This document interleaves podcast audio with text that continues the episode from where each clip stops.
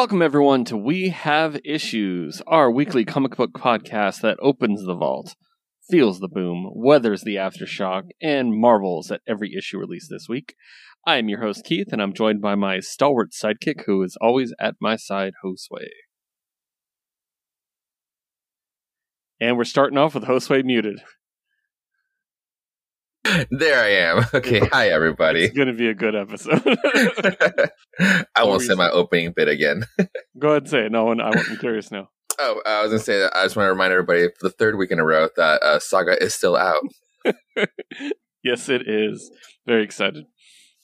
Uh, so yeah, we have some books to talk about. It's kind of a weird week. I thought it was gonna be really small, but we kind of have almost every major publisher basically. Yeah. Uh, no vault, but other than that, I'm pretty sure we got it covered. So uh, we're gonna get into that. But first, of course, we always talk about the news. And there's a couple things that I want to talk about. A few of them bigger than others. We'll get some of the stuff out of the way. Uh, first of all, Charles Soule, who is one of the writers Ooh. that's been working on Star Wars, has promised that upcoming comic book issues will give us more background information on the Knights of Ren. Oh no shit, cool. For High Republic? Uh, it's going to be in Crimson Reign. Oh, okay, cool. Oh, that's right. Okay, yeah. Yeah, so that's really cool um, because you know um, he's the one that fleshed them out in the Rise of Kylo Ren. So he's you Mhm. know the one that's kind of fleshed them out already. So adding on to that, that's pretty cool. Uh, another thing, I mean, something kind of controversial, but something that I think it, it's not what I would do, but the way they're doing it is really cool. And uh, that is, we know that um, Batman, one of the Batman, Jace Fox, Yeah. is moving to New York, right? Mhm. Well, in real life New York City, they're putting up a bunch of posters to announce his arrival, which I think Uh, is kind of cool. that's you know, like It's a cool promo. yeah. So and they're really cool. And there's like pictures of people walking around New York. It's like on the subway or like by the sidewalk and stuff. Like that, that's pretty cool. That's cool because they could just be capitalizing on the on the the Batman movie, but they're doing it for this. That's pretty cool. Yeah, definitely. Um, and uh, a couple other things here. Uh, so I was going to ask you about this. Had, did you hear about Stillwater? No. Apparently, there is a one shot coming out for Stillwater, the comic book that you're you follow, obviously, Mm-hmm. um, called uh, Stillwater: The Escape, Ooh. And uh, it is a supersized special that's going to expose many of the intricate mysteries. Yeah, I mean, honestly, at this point, we've been. No one's really asking how this is all Yeah. happening. It's just like we're just trying to survive uh, the experience right now. Uh, so that's finally happening. That's that that'll be pretty cool. Yeah, definitely. So. I didn't God damn it! understand that. Fucking name, I was always doing that. All right. Next thing, DC has announced that it's going to have another event, Oh god, an- another event spanning the universe. Now, Josue, if I tell you that there's a universe spanning event in DC, what word immediately comes to mind? crisis alert! yes, exactly. It is a crisis. This one's called Dark Crisis. like, you guys are allowed to name things things that don't have crisis in them. You guys know that, right? Or do they have some kind of like deal with the person who owns the word crisis or something? Probably. It's a lot, and I'm just like, okay. Um, I mean, I I read the book, so I'll probably end up reading most of it, but still, we'll see. Mhm. But it's going to be uh, at least the the number zero is going to be written by Joshua Williamson with art by Jim Cheung, Daniel Sampere, and several others. Um, there's a Justice League Road to Dark Crisis uh, that's going to be there. A couple different ones. So I mean, it might be cool. I'm just kind of sick of it being named Crisis. You know. Yeah. Next thing, another thing that I talked to the Sway about last week, but we didn't talk about on the show because I couldn't find too many references to it. But I finally have it. Marvel has announced a Secret Invasion sequel. Oh, okay. It's a five issue miniseries. Hmm. It's going to release later this year. It's going to be written by Ryan North and drawn by Francesco Mo- Mobili, who used to do Daredevil. Yeah. Um, and it'll explore Nick Fury and Maria Hill dealing with another Skrull invasion, where Earth's mightiest Heroes more prepared. Um, yeah. So um, I am excited just because of the cover. hmm It, it- I think it it gives me a lot of hope. I'll just send that to you right now. that first cover. Um, I, I think that looks pretty sick, and I'm excited to see where this goes. Um, it's it, it's basically it's happening. The whole point is it's happening again, but in the same universe. And everybody knows. Oh, the Skrulls are doing this. You know. Mhm. So I think they're doing it obviously because we have the TV show coming up. It's going to be a cross promotion thing. But Yeah, Secret yeah. Invasion is fun. You know. So And yeah, I definitely, I definitely have my ties to uh, Secret Invasion, and yeah, no, this, this cover looks sick as fuck. right, yeah. So that's pretty cool. Uh, next up, Marvel. This this one happened two hours ago. Oh, nice. Marvel has announced they are relaunching Thunderbolts Oh, yeah, I saw that. the silhouettes. with a mystery roster. Yeah. Um.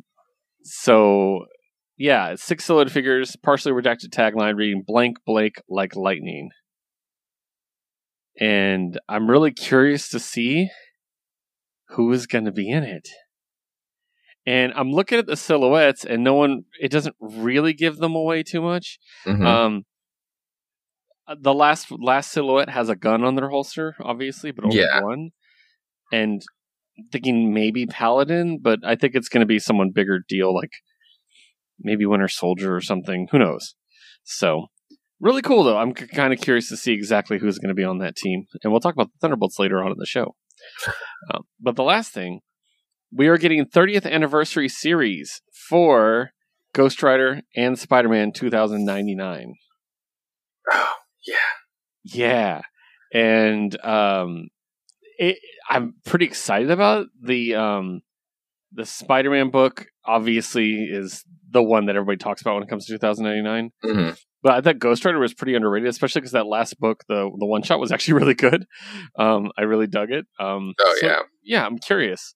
And coming out of that, we're actually going to get a few little bits of lore. I, I like when they take the chance of an expansion to throw in little things to be like, this is something you might expect one day, you know? Um, so, for instance, first of all, in Spider Man 2099, there's going to be new versions of certain characters, including a new Winter Soldier. Oh, sick. Check this character out, the design. Like, I, I really dig it, and Oh, yeah, I did pass by her. Fuck yeah. Yes, right? Like that that's actually pretty sick. I, I really like that. So curious to see what's going to happen there. Um cuz like I said, it's nice when they do that and they bring them in eventually or something, bring a version of them in just to kind of show us what what's possible out there, what could potentially be in the future, things like that. So hmm yeah, uh, but uh, very excited about that. Um, that's pretty much everything that I have as far as news goes. Um, anything on your end? No, that was all delicious. Yes. All right. Well, it is time to start talking about some comics. And as always, even in a jam packed week such as we have this week, we start with a boom. Boom Studios. And oh boy. So we got two books to talk about. And I know Josue is very eager to talk about the one he has. but I'm going to start off with Magic the Gathering number 11.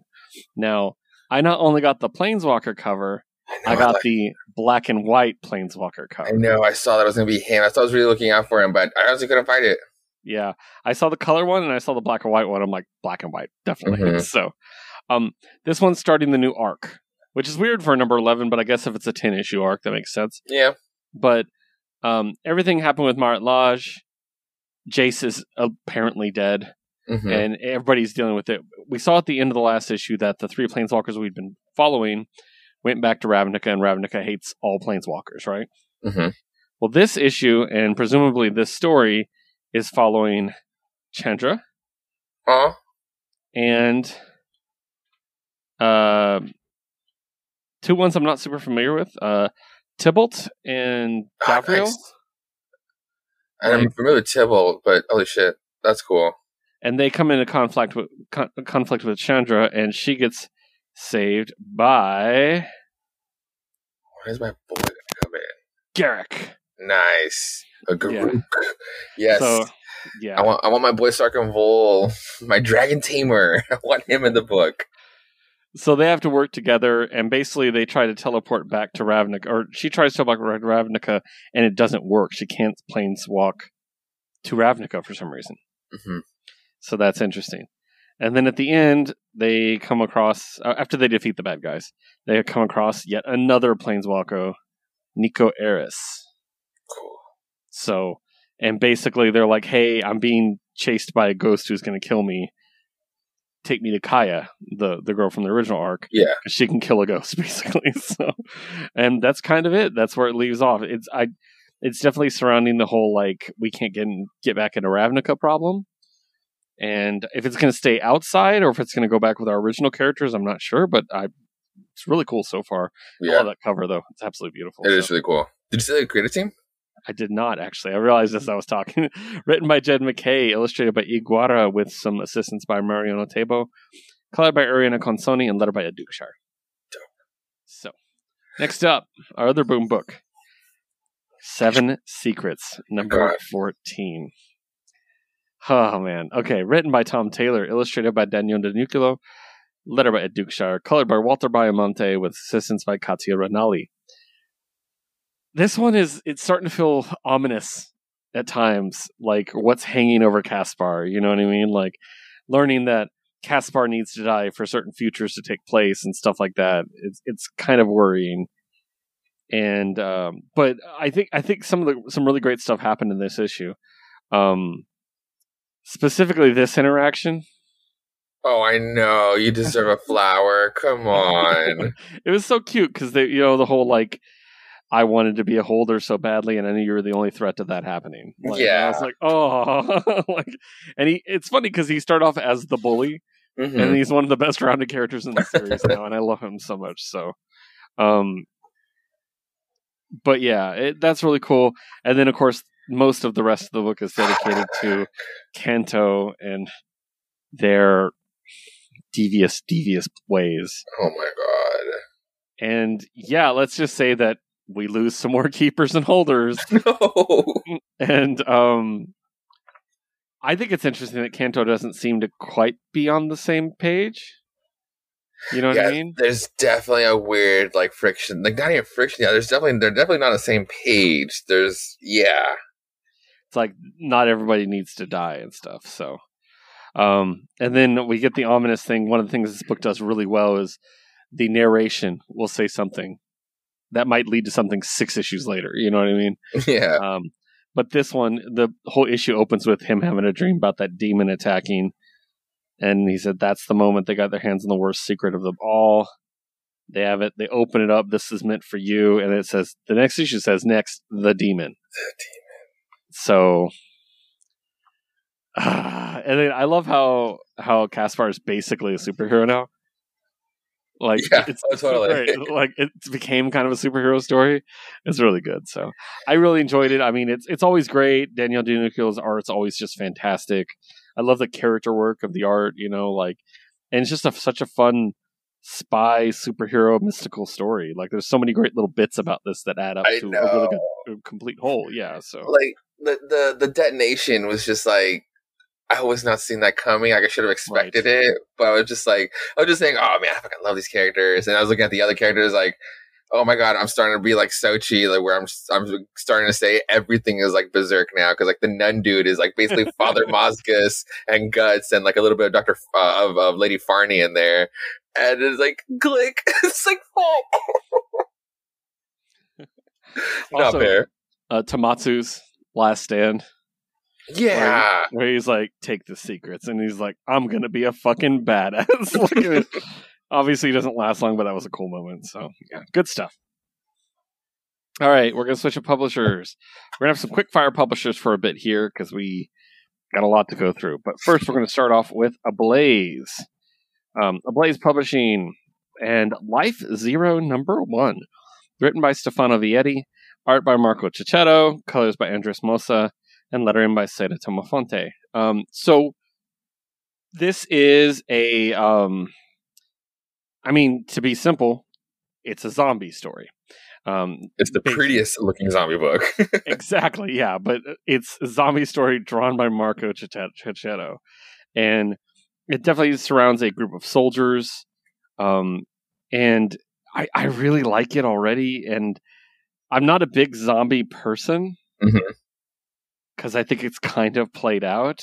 yeah, but the art really makes it pop. And I this this shot specifically, right, was just fucking sexy, and just yeah, I really thoroughly enjoyed it. Even if even if it is like one of my least favorite genres, horror, and one of my least favorite things within it, zombies. But I really like it. I think the character work is going to pull it through. So, what do you think? Uh, I mean, I definitely jumped on this because of Checchetto. It's like, why hasn't he been on Daredevil? Oh, he's busy doing his own book. All right, bet. let me read it.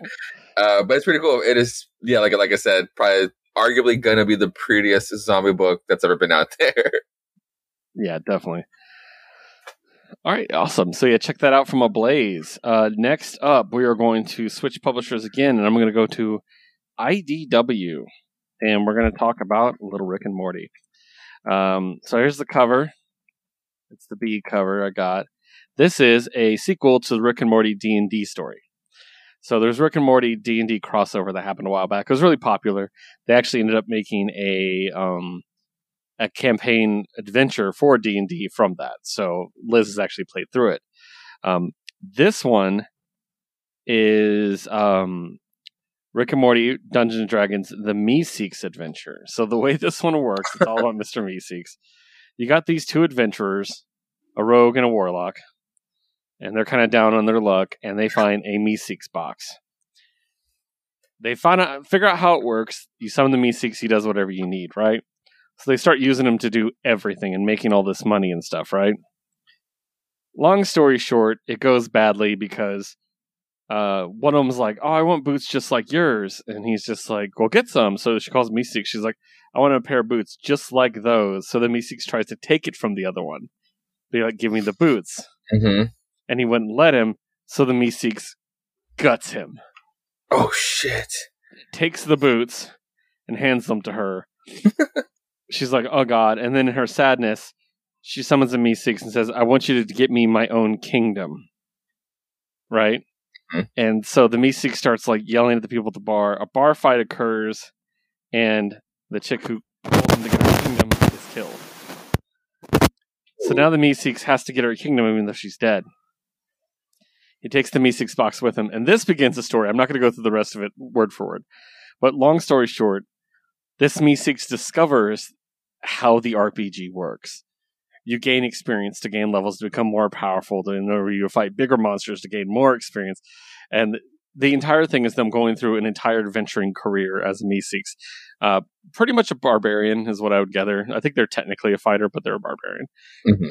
And um, they end up making an entire adventuring party of just Meeseeks uh, to run through all this stuff. they take over this kingdom and declare it the kingdom of this lady, and then the Meeseeks is done and disappears. It's it was it's great. It's just a fun fantasy adventure. Hell yeah, uh, yeah. Written by Jim Zub, art by Troy Little, colors by Leonardo Ito, and letter by Crank. So good stuff. I was kind of hoping another one they could adapt to another adventure, but that wouldn't really work with this one. But that's fine. So uh, next up, we are going to say all hail Behemoth and we're going to talk about No Holds Barred number two. Now, Jose, you did not pick this up, right? No. Okay. Written by Eric Gladstone, line art by Gabriel Mkari, colors by Inez Bravo, letter by Aditya Bidikar. So, this is taken up from the last issue. If you don't remember, it is Shakespeare in a Batman kind of role. Yeah. And this one's really great. Um, there's definitely some, like, I would say some Sherlock influences too, some Holmesian a little bit. I think. Mm-hmm. Uh, not just Batman, but I guess Batman and Holmes have always been tied together too. Um, but yeah, this one uh, is it's a lot of fun, and it, to tell you what it references in his career would kind of spoil the whole thing, so I'm not going to reveal. But it definitely references one of my favorite plays of his in the end, the bad guy. Uh, it's also uh, his squire Page, or yeah, Page. Um, his sister's getting married, and she has to choose between two grooms, but she secretly has a crush on the Bard, aka Shakespeare in costume. Yeah. And knows Shakespeare wants him to be the one to perform the ceremony and all this stuff. So it's really good. It's very funny. It's a lot more of the same in a really good way. Again, I can't really can't really talk about the bad guy without spoiling it because it, it, was a big reveal of who the bad guy was. So, um, really cool. Really enjoyed it. Uh, highly recommend if you are a literature nerd. It's fucking fantastic. I, I definitely think like Jessica from Geek Elite would really enjoy this. I think so. Oh, dope.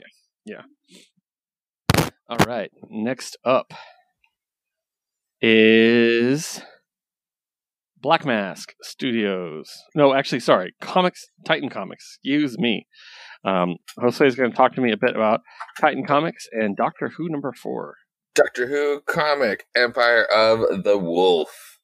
This one written by Jody Houser, artist Roberta Ingranata, colorist Warna K. Shahirewa, and lettering by Comicraft's Richard Starkings. So, definitely the last chapter of my fanfic that actually finally did happen. On the 11th and the 8th Doctor finally meeting, teaming up with not just Rose Tyler, but Rose Tyler in as uh, Bad Wolf. So two Rose Tylers, and it was it, it was good. Um, and of course, it, it, ends in the in, in the clever fashion way where the Doctor Who likes to wrap up their stories. Um, it's very funny because yeah, everybody, all the the whole band finally gets together. And Like I said, all four characters are together, and the eleventh Doctor shows up with Bad Wolf. Meanwhile, how meanwhile Rose has been posing as her. This is all part of the plan, and they're being taken away. So when the real Bad Wolf shows up and she's like, "What the fuck's going on?" She literally starts kicking all kinds of ass.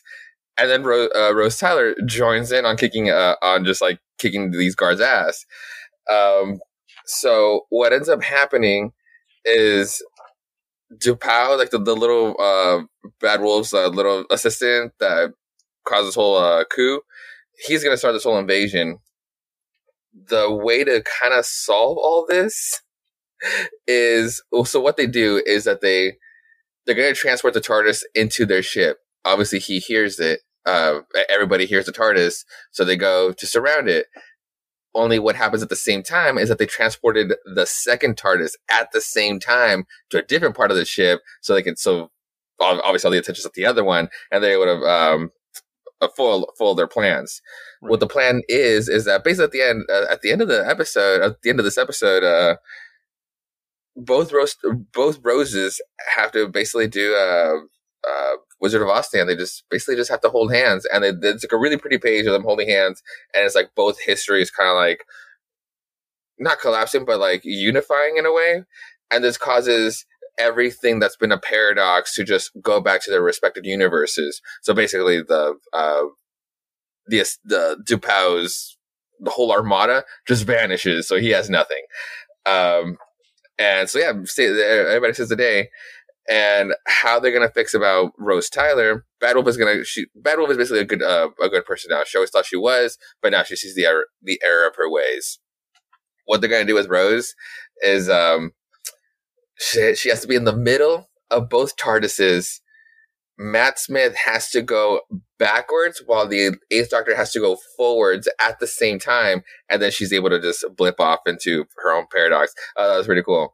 Uh, but the goodbyes are just like very, very cool. I, I really like them because Doctor Who does really good, great, great goodbyes.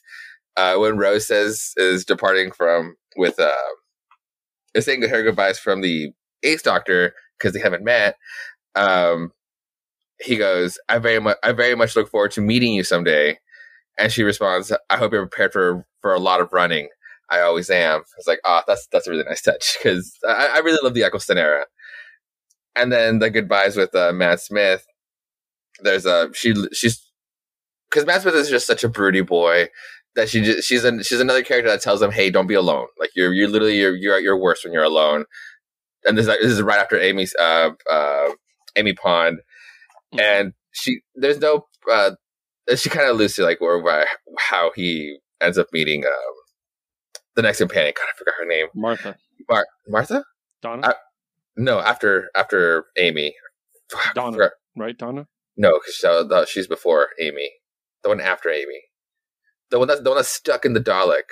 After uh, she, she's like the cutest one. She's like my oh, favorite. Oh, Clara. Yeah, Clara. Yes, yes, yes. Uh, but anyway, but but there's there's there's a really pretty uh, nod to uh, to Amy because because um, he he asked her like uh, even though you got your your happily ever after because she's kind of like oh, I'm not not really okay. And was like oh even though you got your happily happily ever after even after things end you don't forget how they began. And he responds no you don't. And he's thinking about the little girl he left behind all those years ago Oh, it's like, it's like it does it does a good call, a good callback, and it's like Jody Houser is, is such a hoovy and, and knows her shit. So this is a really good episode, and and the last the last three pages is Rose going back to that to that parallel universe and just having like a really really uh, nice moment with uh, with David Tennant. So you kind of do get to see all doctors. Good, good. Tennant's the best. I'll stand by that forever. so, um, all right. Now we're going to talk about Black Mask, and we're going to talk about um, Destiny New York, but a not a normal issue. This is a one shot with three little mini stories. Yes. Um, so all of it's going to be written by Pat Shannon, letter by Jim Campbell. We'll talk about the artists as we get to each story. So, first one is called Summer Solstice with art by Rachel Dukes. Um, this one does focus on Logan and Lilith. Um, mm-hmm. It takes place between volumes one and two. So after they're together, they moved in together. I think it was like a year time skip. Yeah, I think so. So it was during that time.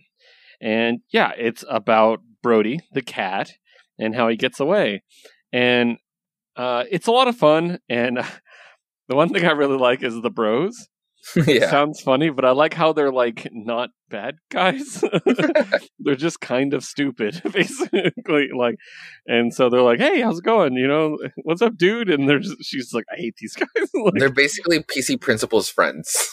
yeah, they're they're frat boys that aren't assholes. You know, like, but yeah, PC principal's good. I like that. So, um, long story short, uh, there's the whole "you let the cat out" storyline and everything and it ends really nicely. And they actually all end up getting along. I really dug it. It's a lot of fun. Yeah, it was cute. Low stakes, obviously, but it was pretty great. So, second one is your boyfriend's gonna die with art by Rosie Comp. Now I'm gonna go out on a limb and say this was Josue's favorite.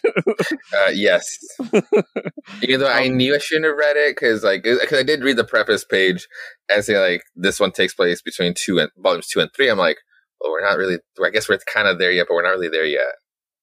Yeah, I think I think for your purposes, for this mm-hmm. story's purposes, you're okay. If I did like other this... characters, I would kind of worry. Okay, I did like this fucking detail though. Um, but here's the thing: I love writing Cherry and Joe so much that I'm doing a whole spin-off called Jerry Gilbert Necromancer with Vita Ayala. As like, yo, yes, yeah, right. I I actually have that on my wish list. So yeah, cool. But between that and um, Gangster Ass Barista, mm-hmm which I by the way, I have a, I have a way for you to read that if you want to. Oh, dope. And, and also, we both, I think we both backed Smoke Weed, See the Future. I couldn't do it on time. I was still, I was, this is like the one I, that's gone. I had to let it go. uh, well, I, I'm sure I can find a way to help you read that. So. Cool. but yeah, um, really, really cool. I liked this one. Um, it takes place pretty much immediately after the next issue we're going to read. Okay. Where um, Cherry is basically the only person staying behind school. Joe is going back to England with protection. And it's basically about the school bullies being like dicks being bullies and then her just doing what she does, being a fucking badass. And I like how she's like, you know, she's doing the whole like alchemy necromancy looking thing. She's like, I will get them. And then she's like, wait, I have a better idea. And just kicks him in the nuts as hard as she can. loved that. But th- this is really cool. I love these two, and it's one of those things you never really thought you would. Yeah, and I actually says that in the intro how these were supposed to be background characters. And right. He's just like, yeah, I love them so much, like you said. So good stuff. I really, really liked it. And the last one's called Vows, and it's arts by uh, Chiara Colasanti. And um, this is after volume two. So yeah. um, but it's really cool because, you know, it kind of touches on a lot of different characters and but it's I, I just think it was really good i think this one's the mo- one i would most call a companion to the actual series maybe okay i think it really does it, and it was a kickstarter uh kickstarter bonus content too mm-hmm. so um but yeah i really dug it um and obviously i just lo- love logan and lilith they're like they're just adorable together.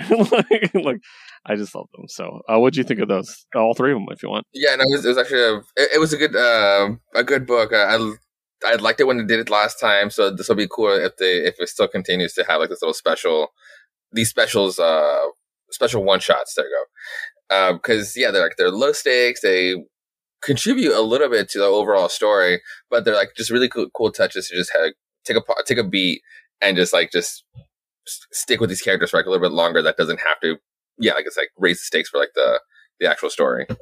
Yeah, definitely. Yeah, and well, we know I love Destiny New York, so yeah. so, all right. Well, next we're going to switch over to Aftershock, and we got two books in Aftershock. One, I, I actually you didn't have any Aftershock, just wait, me. Okay. Wait, wait, wait, wait, wait. Did you not get Hecate's Will too? I did not because my my store didn't have it. Thank you for reminding me. Oh, I looked at three different stores and couldn't find it. I have it on back order, but Black Mask usually comes a week late for my store for some oh, reason. Oh, gotcha. So please talk to me about Hecate's Will. Hecate's Will, uh, this one written and illustrated by Yolanda Zanpardino, and there's no letter. But I guess just because she's she's writing it. I didn't think she'd actually do her own lettering. That's pretty cool. Um, so yeah, this is the the Yolanda solo book, and like I called it last time, this would be my favorite Yolanda book, and it very much is. It is just so cute. It's just so good. Um, so yeah, it's the the scavenger hunt. It literally opens up with the next art piece. Oh, that's dope. And this one actually has three three of them throughout it, and they're, they're pretty dope.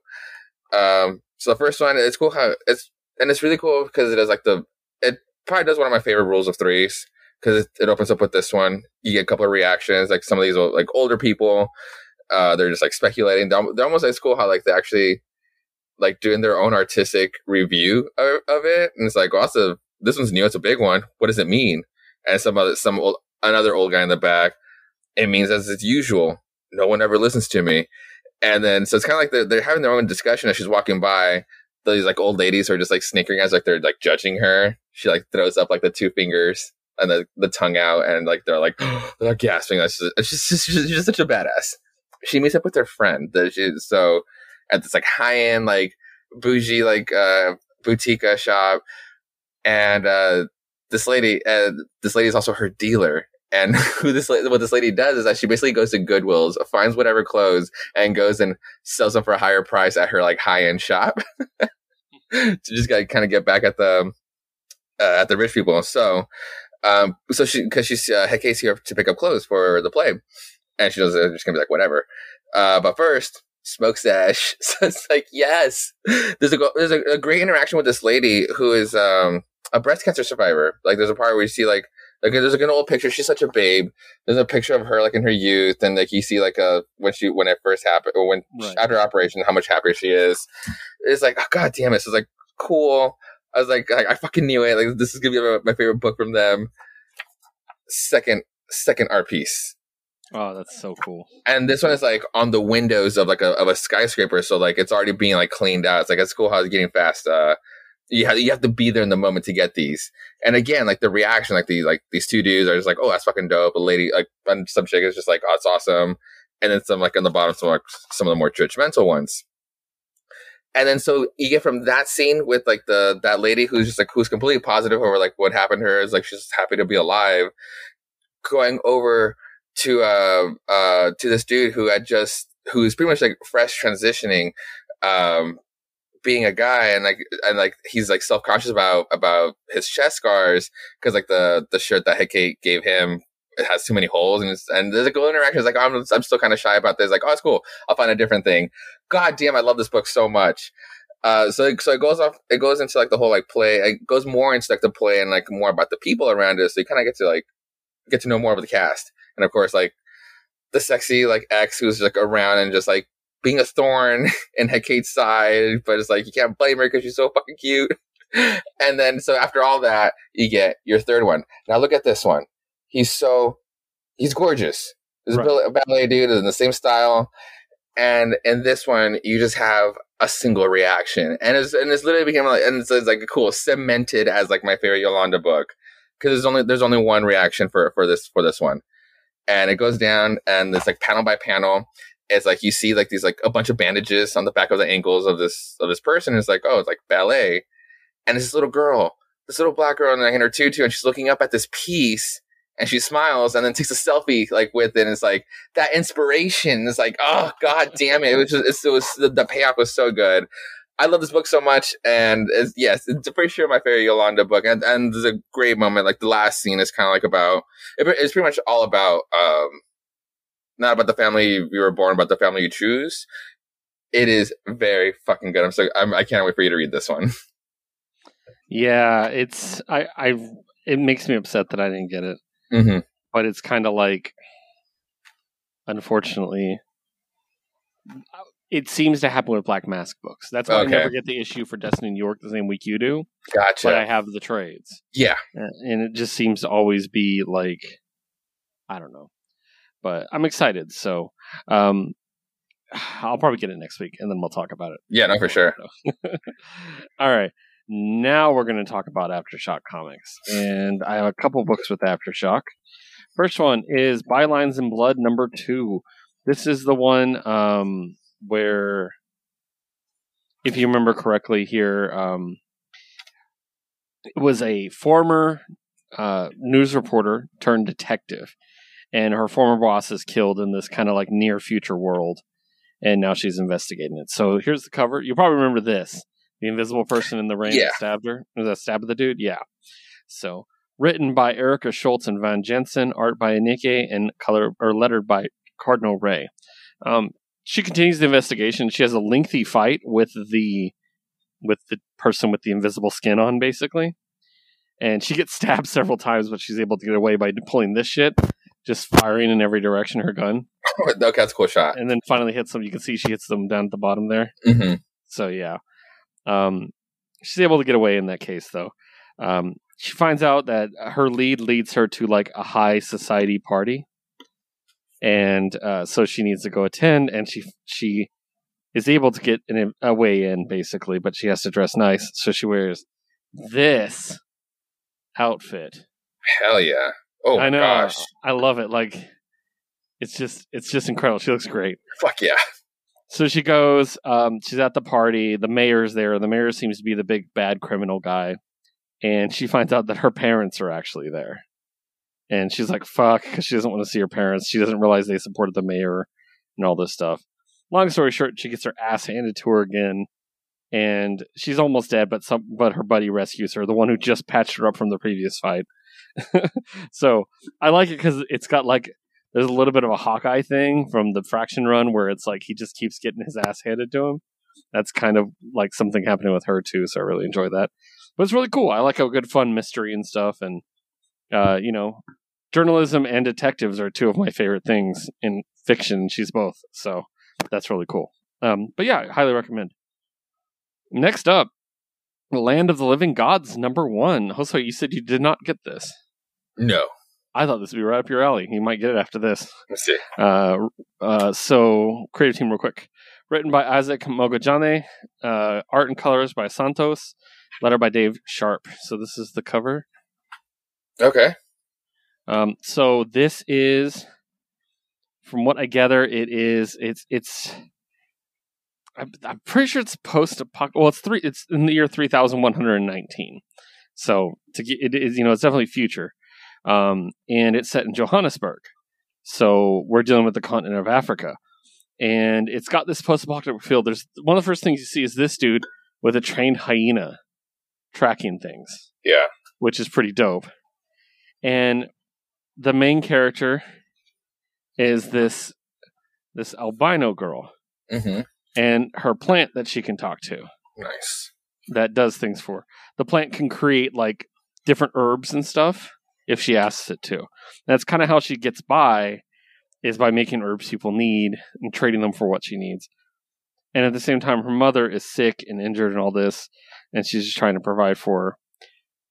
And yeah, she's trying to get fuel cells to like, you know, power their home and all this stuff. But there's also like a a mystical thing about it. So at the very beginning the guy with the with the hyena has her cornered when this happens. Cool. Like this spirit comes out and scares him away. And it, that kind of keeps happening. And it's just really cool. And like, I, I, if I would compare it to a book we've read, like the way it makes me feel, it's kind of like good luck, if anything. Oh, ooh, okay. Because there's like a, are these spirits good? Mm-hmm. what are they doing here? So like um long story short, uh the girl's mother dies really early on. So she ends up burying her and sleeping on the grave. And when she wakes up, there's a spirit hanging over her We get a better look at it right there. So like, and it's like, what is the relationship with the spirit? What are they doing? All this stuff. Long story short, she gets she gets attacked by some reavers out in the wilderness. They take her captive, and then someone else shows up. This chick beats them up and takes take basically goes to free her. And she's like, "Thank you so much." She's like, "Shut up!" and knocks her out. She's like, "I'm gonna sell you. They don't get to sell you." Like, and so it ends with her being dragged behind a, a car as she's running to keep up. Oh shit! So but I really like that. Like this is a really good shot of her face, so you can see kind of like she yeah. the full on albino with the white hair and the white eyelashes and stuff. Mm-hmm. So really cool. I'm actually really enjoying this, and I'm very curious to see where where it's going to go. And yeah, I really thought I really dug it, and I thought you'd enjoy it. Plus, uh, we always talk about the aftershock intro page. Yeah, what color would that be? Oh, it would be this albino-ish white. That's cool. Yeah, so really cool. I, I I definitely, if you get a chance, pick it up. I think you enjoy it. So uh, but that leads us over to another bad idea. Josue, talk to me about Monster Kill Squad 4. Monster Kill Squad number 4. This one by Chris, written by Christos Gage, uh, Tomás Giorello on the art, Andrew Dalhouse on the color, and Dave Sharpe on the letters. Uh, so to close this one off, yes, the finale. Um, all the monsters were gathered in front of um, the Monster Kill Squad, Kill Squad headquarters, all pretty much being run by um, by Pandora. The pretty much like in this case, the leader of the monsters because she's after her box. Like it's like a last the last shard remaining uh, to complete her box, so she can just start taking over the world. And yeah, everybody's just being overrun. Um, it, it's it's cool. I, I really do like the couple in this in this book. Uh, the the only couple being like the gay couple because it's uh the the occultist chick who just doesn't give a fuck, um, she gets with like the the religious one, and and, and she kind of questions like her whole like uh, not her whole identity, but like really her questioning like her religion on like obviously like maybe like they're not as right as like they think they are based based on like feelings, and it's like yeah, girl, you you fucking you do you. Um, there's a cool spot with uh, because our half Yeti, half Sasquatch dude is still like a was still down but uh, he recovers really quick because he gets uh, they're about to get jumped and killed by this one Yeti or this whole army of Yetis, and he has this he has this like alpha versus alpha fight and wins. So they have their own. He has his own army now. So the tides start turning a little bit. They can have they have some numbers, uh, but still, all all of Pandora's box monsters not going to hold up. She gets that last shard um, only because like the leader, like the, the fucking the badass old older lady with like the three scars on her face, um, she pretty much like like walk, walks it up and just like gives it to her, but only because they were able to fuck with it right before like the, the with the shard before giving it to her, and it's like yeah, it's like yeah, opening the Pandora's box could release like all of the evil, but what we did, what we what she did, or what they all did, is that they spun it so that the with that last shard, and now it not corrupted the box, but now it gave it changed the box's essence to what we then uh to what we then kind of like changed the story to, which is it was containing all of humanity's hope. So that's what that, so it was cool how they changed that, and especially how they called her out. Like they they call her out because like so you're they call out Pandora because like so you're only doing this, you're only evil because of how mankind like like just like fucked you up. So now you're taking your revenge in this patriarchal way. You're taking the patriarchal like route instead of like your own way. So it's kind of so it was a cool call out and like and and it ended up on a, ended up on a good note. Um, the Monster Kill Squad has to disband, and everybody gets like a nice severance package, and everybody just goes in their own way. But pretty much like their their their, their each destination is to go hunt down their their own respective monsters. Basically, um, the Yeti dude is gonna go tame his Yeti army. Um, the the black guy who lost his arm is going to go to Alaska to basically go hunt down more of the of the monsters that took his arm. Everybody's going to go go still do their thing as monster kill killers. Uh, so yeah, that was the end of Monster Kill Squad. Bad Ideas least serious book probably. nice. Do you have any currently going Bad Idea books left? Is Pirate no Pirate Queen's done, right? Uh, yeah, no Pirate Queen also ended, right? Yeah. Um, and then uh, was it uh, Odin's Eye just went week by week. So yeah, Yeah, there was. I think there was supposed to be one. There was supposed to be one more book. The final five went up to a six, but there was no. There hasn't been any announcements for it yet. But you don't have any active series though. No, that I think about it, not really. Hmm, that's interesting. It's been a good run though. It's been an interesting run with these books. nice. All right, now we're going to switch over to Dark Horse. And we have a couple books we're going to alternate here. I'm going to start with Norse Mythology, Volume 3, Number 1. Um, so, of course, I got the David Mack covers always. Of course. Because why would you not? Uh, script or story and words by Neil Gaiman, script and layouts by P. Craig Russell, letters by Galen Showman. There's only one story in this one, and the art is by David Rubin, flats by Zulia Pizon. Um, and it's Hymir and Thor's fishing expedition. Um, this one, it, it's one of the ones where they have an interaction with the giant. A lot of Norse mythology revolves around we have a problem with the giant, and this is how we resolved it, basically. This one, um, they show up to a giant's hall, and the gods are like, "Make us dinner," and he's just like, like, and he says, "I'll make you dinner, but I na- basically on one condition."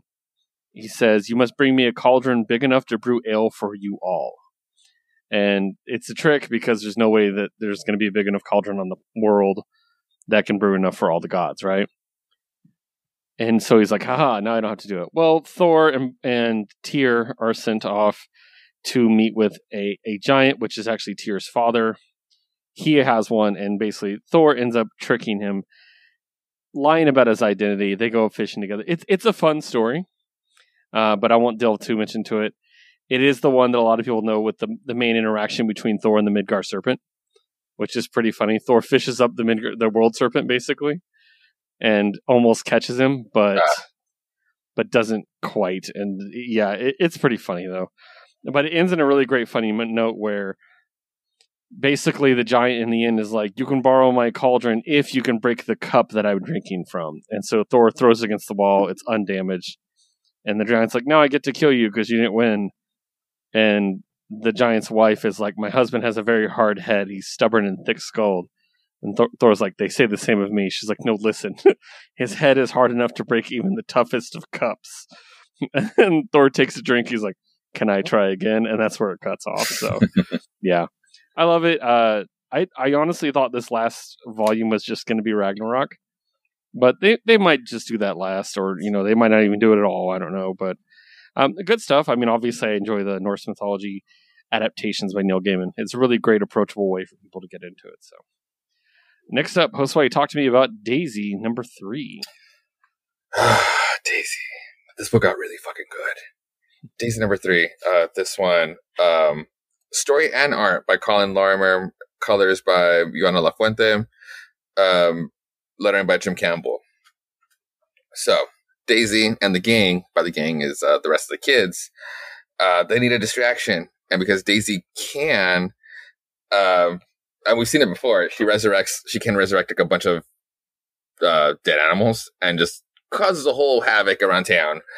Uh, the sheriff is pretty much like not. It opens with the sheriff, and he's like just not happy. He's driving up to Daisy's house, and so yeah, they use this. They, they use this this, uh, this distraction, and they're taking the mom, the the the one that ended up there in the beginning, uh, looking for her son.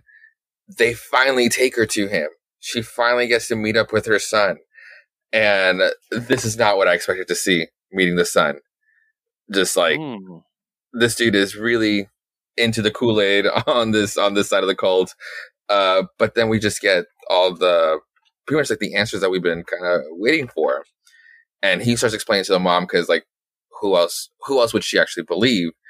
Um, and he first he first opens up with some crazy and uh, saying that like ever since he's been gone, uh, being here, he's able to talk to. He's been able to talk to Grandma, basically, who's been dead. It was actually Grandma's idea to give uh, to call Mom, like so when he called her, so she can start looking for him again. obviously, it's been years. He's all tatted up now too. Um, and then, right. and then here we get to the actual main bit. Um, he starts explaining to her what's really going on here at the farm with the quote unquote father who we just who we uh, who Daisy just sent like the the murder of crows to just like deal with him for like a while before he resurrects again. And he tells her he tells her that his whole plan was just full of shit. That the dad believed, the dad believes that if we can just get this, I guess this this divine language, if people can start learning this divine language and let it be known that what they can do is that what was written, therefore, can effectively be unwritten, and therefore you can just write your own destiny. Um, and basically, this is all taking, uh, and the the the father, that this dad had. This, this is where the Book of Enoch comes into play. He has all the kids study the Book of Enoch, um, and the mom's like, "Wait, I don't know that. I don't know that one." And he starts giving a little the, the little preface that Enoch was basically uh, Metatron, uh, it's, it's, he's what led to mm. being uh, the actual Metatron and being that voice. And so what happened after that is that, um, as they were researching it, they were realizing that the language was kind of corrupted, or there was something in it that was just being infectious. About a year, about a year ago in the story, Daisy fall, has a seizure and falls into a mini coma. And when she wakes up, she says that the creator came to her and says and t- tells her, "Yeah, Dad has been lying. You're you're being misled. Um, that these kids, like the, these cursed children, that they're that they don't come from uh, the bloodline of Nephilim, and and instead the like father has been has been using them as conduits for his buddies, those ex- those other exiled buddies." And these are the cursed children I'm not sure if you can see them well. Oh, that's crazy looking. Yeah, that's why they're all distorted looking because they're just there's something else inside them that's trying to come out through them.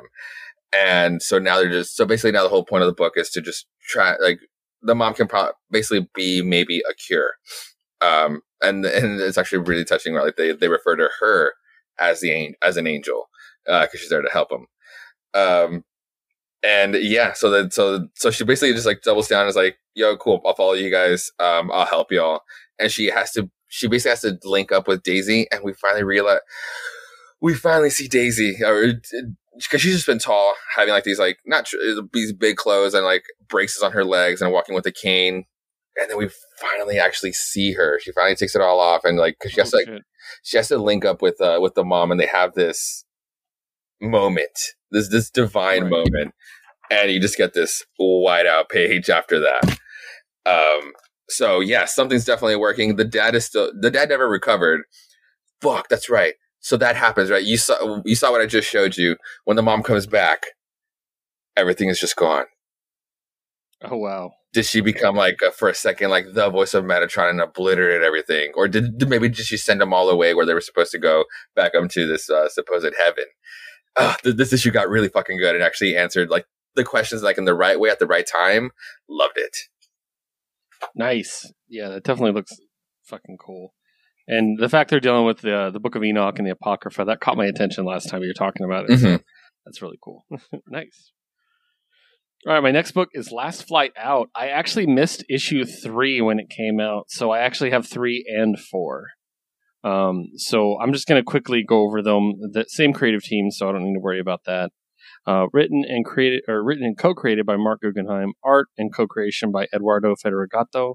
Colors by Natalia Marquez, and letter by Diego Sanchez. So this is the one where the Earth is ending, and there's like these ark ships, and the guy who created the ark ships is about to get on the last one, but can't find. But his daughter like ran away, and he's trying to get her, and basically there's a group of soldiers sent with him to go find her so he'll get on the ship.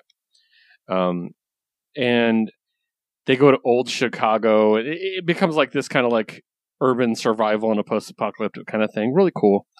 Um, long story short, she doesn't even want to go with them. Uh, she wants to bring her boyfriend, who is actually a scientist as well, and ends up being like a really trusted associate of the father. Um, so that becomes this whole thing. They have to rescue him from like this gang of guys that live in, I think it was in Wrigley Field, actually in Chicago. Um, they go through all this, they go through all this. The entire time, there's this great tension between the doctor and the head of the soldiers that's with them. And he's, he's really brutal and he does things that he says are necessary for the mission, but the doctor disagrees with. In the end, it definitely leads to a disagreement with them. And then issue four comes to a pretty shocking ending. I'm not going to talk about exactly why, because it would spoil it. And this is actually pretty good. It would be a really good trade weight for a lot of people. Um, but it, it's really, really good. I'm really enjoying it, and um, it's got some pretty good violence too. like, especially because I've been playing a lot of Dying Light, so it feels a lot like that. You know, that hand to hand, very brutal violence. Sometimes it's just really, really dope. So, yeah, good stuff. I'm really liking it.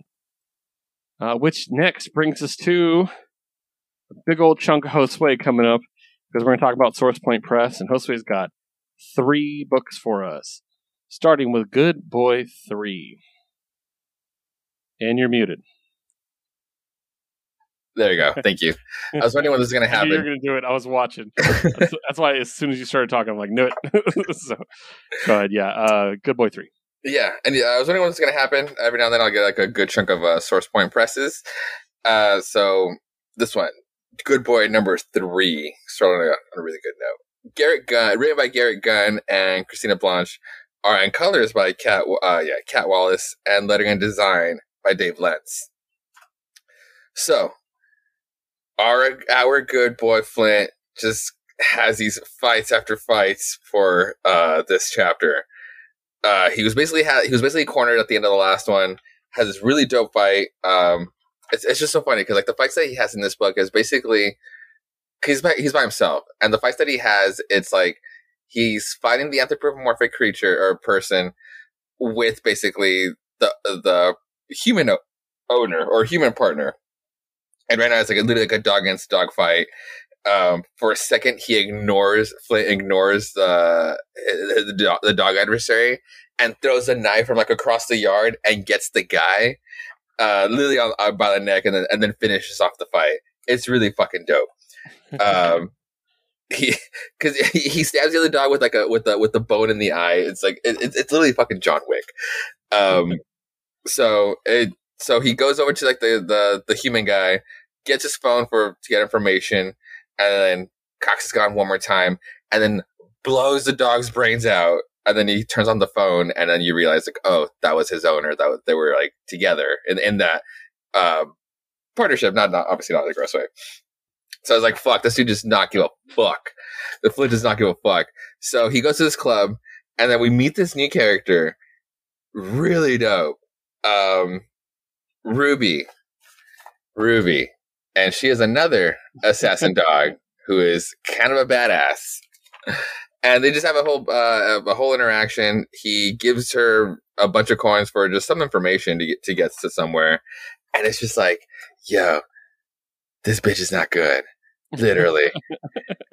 so you, you never see her again. Um, so Flint infiltrates like the main mobster's headquarters, and it's just like a shootout. Again, it's just John Wick, but the dog form. He makes it to the end. He makes it to the boss, to the boss, and it's like these these two guys, these two lovable guys, like this one puppy and the mob guy, and they're just like they're pretty much like just trying to like they're go- they're, they're doing the whole bit. I'm gonna kill you. No, you're not. I'm too important for you to kill.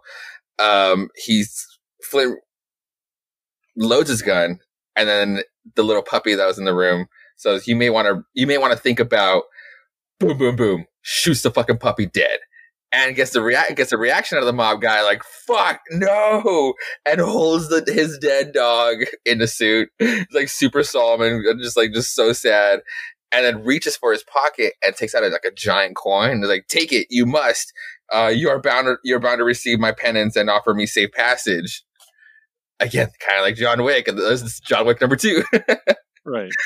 Fuck your penance and just shoots him anyway um, and then it's just like a little monologue where it's just like he's again basically John Wick too. He's basically shunned from like the whole organization, and now you know he, he knows he's gonna gonna be uh, on the run, and so end of volume one.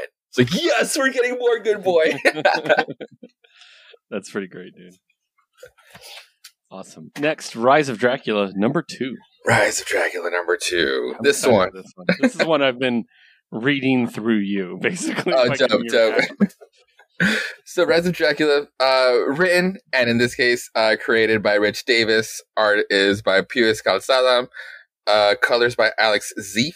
And lettering and design by Dave Lentz again. So, quickly opening up with we were we were at the club and then these uh yeah reavers just show up and they're just like start, start shooting up the whole place. They're basically the resistance because what we come to find out is that in this future, um, everything's peaceful. Uh, there's a there's like a quick meetup between uh, Lucy and Arthur because there's I guess they're, they're the main characters in this one, not really not, not necessarily Mina. Uh, they're the main characters in the, I guess in this arc. Arthur goes up to uh, or Arthur finds Lucy, and he again Arthur in this case is human, Lucy is not. He asks he's asking her for help, like yo, um, there's some refugees, there's some kids that we just need safe patches, passage. Could can you help us? And she's kind of like no at first because kind of like bro, like shit's peaceful now. Like there's a whole interaction on like on like how like, how many homeless did you pass by when you got here? Again, we're in DC. Um, the air is like cleaner than it than it's ever been. Like poverty just doesn't exist anymore. Um, and um, so so it's kind of like, but but the answer's like, yeah, sure, like whatever the fuck, I'll I'll help you. Um, what is it? Arthur? No, sorry, Lucy. Then uh, still kind of takes this conversation to uh, to Mina. And again, Mina's now like the the ruler. She is now Queen Bee Dracula. Um, and Mina's kind of like not over it, but she's kind of like even though everything is peaceful, like I guess obviously ruling the world is is, hard. So just kind of like uh, she, she, she doesn't know what to do because again, like everything is fine, but uh, even though I guess even though at the cost of genocide from like human uh, human genocide, I guess everything is okay. Um, Lucy does tell him t- tell her about Arthur, and she's kind of like, "Oh, why why still doing this? Like, do you still love him?" And she's like, "I I do." Um, but we'll, we'll see how that happens. Back because and then back in the city, like these this resistance, like they're not fucking around. Like they they there's like a whole uh, two page spread on like this crater that they detonated. I think this might have been where where like the club was. Um, and so so there so there's that fight, and at the end, Mina um to kick off, I guess like the second the the second volume now, like for real, is uh, Mina uh, is in this meeting with these whole other very diverse set of uh, uh vampires or mm-hmm. va- vampire leaders, and these look really cool. And that's all we get from them. So we don't we don't actually get any profiles on them.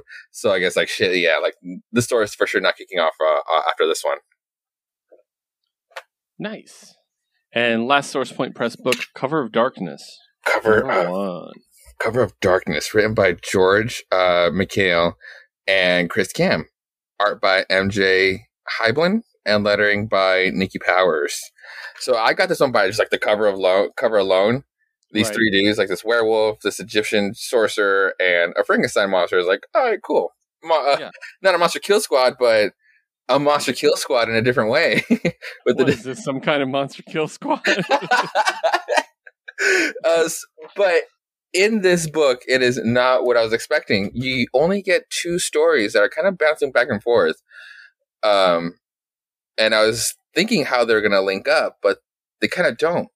So the first story is set in the um, in the Carpa- Carpathian forest, and it's like the, this group of like these wandering ladies, and what hap- and it opens up with like this and this guy that just I guess found them, and the guardian lady just literally runs off and leaves these two girls behind with this like really angry guy.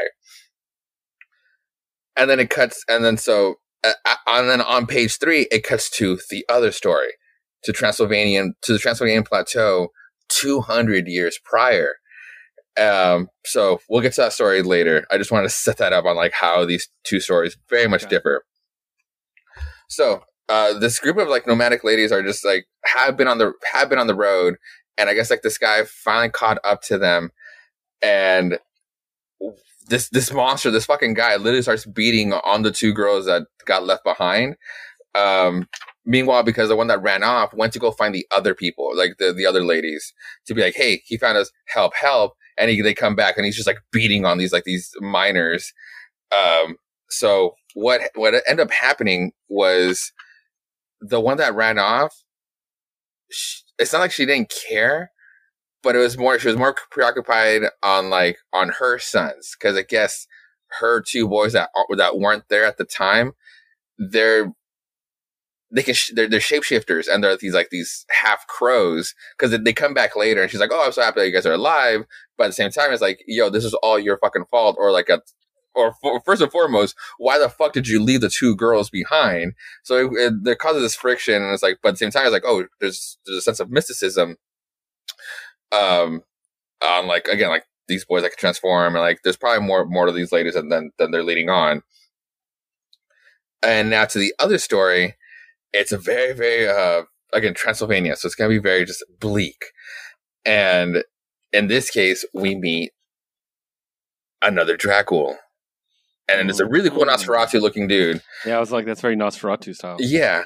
This guy, well, he fi- he finds these two like wandering like lost dudes, and he pretty much just like gives them an ultimatum, like you're not gonna die. Like basically, one of you isn't gonna die. Um, one of you is gonna get me the other one, and then obviously the one that's to live, you're to be my my uh, my familiar.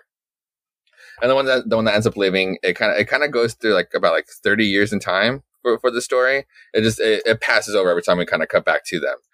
And by the second chapter, the the the one living dude is just like he just becomes obsessed and like, yo, like it's been a while. You said you were going to turn me into a vampire too, and he's just like, it's not really a blessing as you think it is. Yeah, immortality, but it's really more of a curse. You're not gonna fucking last. You're not gonna. The hunger will consume you, and you, you're not gonna want it. And he's just like, no, no, I want it. I want it. It's like, all right, fine, bet. and so then by like the next time we cut back, the Nosferatu dude is like, bro, you're supposed to chill the fuck out. Why are you eating everything? I told you this would happen. Um, and then uh, by the end of it, it, it ends with um, the familiar or like the the sire kind of like going uh or actually no the the new guy going out like just impaling the Nosferatu sire. So we'll see what ha- what happens. And that's where it cuts. So it's kind of like and then so and then so it cuts there. So we just have those two stories and I got this for the cover the the werewolf the Egyptian and the Frankenstein. And then so don't miss issue 2 coming soon a gorilla fights a freaking werewolf a mummified Egyptian pharaoh seeks revenge on his generals, and a mother desperately searches for her family. It's like, cool. This is gonna be a monster ensemble book. Is this some kind of monster kill squad? Yeah, I'm all about it. nice. All right, now we're moving on to Image. Uh, so this is one of the weirdest weeks we've ever had in comics because we have no vault yeah. and we have one image book. Yes like that. That's never happened. I know. I know. so, but what an image book! Radiant Black number twelve, written by Kyle Higgins and Meghan Camarena, art by French Carlomagno, colors by Mattia Iacono, and letter by Diego Sanchez. So we finally get the origin of Radiant Pink, and uh, I really liked it. Yeah, I, I liked the character a lot. Uh, also, I got I got this cover. Yeah, me too. Yeah, because it's just adorable, and um, I saw the uh, the uh, I saw Sweeney uh, or Sweeney. Yeah, was Sweeney's cover right? Yeah, uh, I saw Sweeney talking about it on. Um, oh, that's the Emmy Kubert cover. Yeah, I saw Emmy Kubert talking about it on Twitter, and I'm proud of it. So, oh, dope. get that one, so, yeah, it, it, feels like such a variant cover, but it's cover A. It's the cover A, yeah. But I, I really, really like it. But yeah, so we get the origin finally of this, and I, I really enjoy the character. I mean, I, I, don't have a lot to say, you know what I mean, because it doesn't progress much story, but um, it does introduce us to her and her desires. Um, I loved everything with her girlfriend mm-hmm. and what's going on in that relationship. That felt very authentic to the traditional superhero experience. You know, the whole like, you're so busy saving the world, you don't have time for me. Like, that's a pretty common, like, idea and a very true and, you know, idea that makes sense in a lot of stories.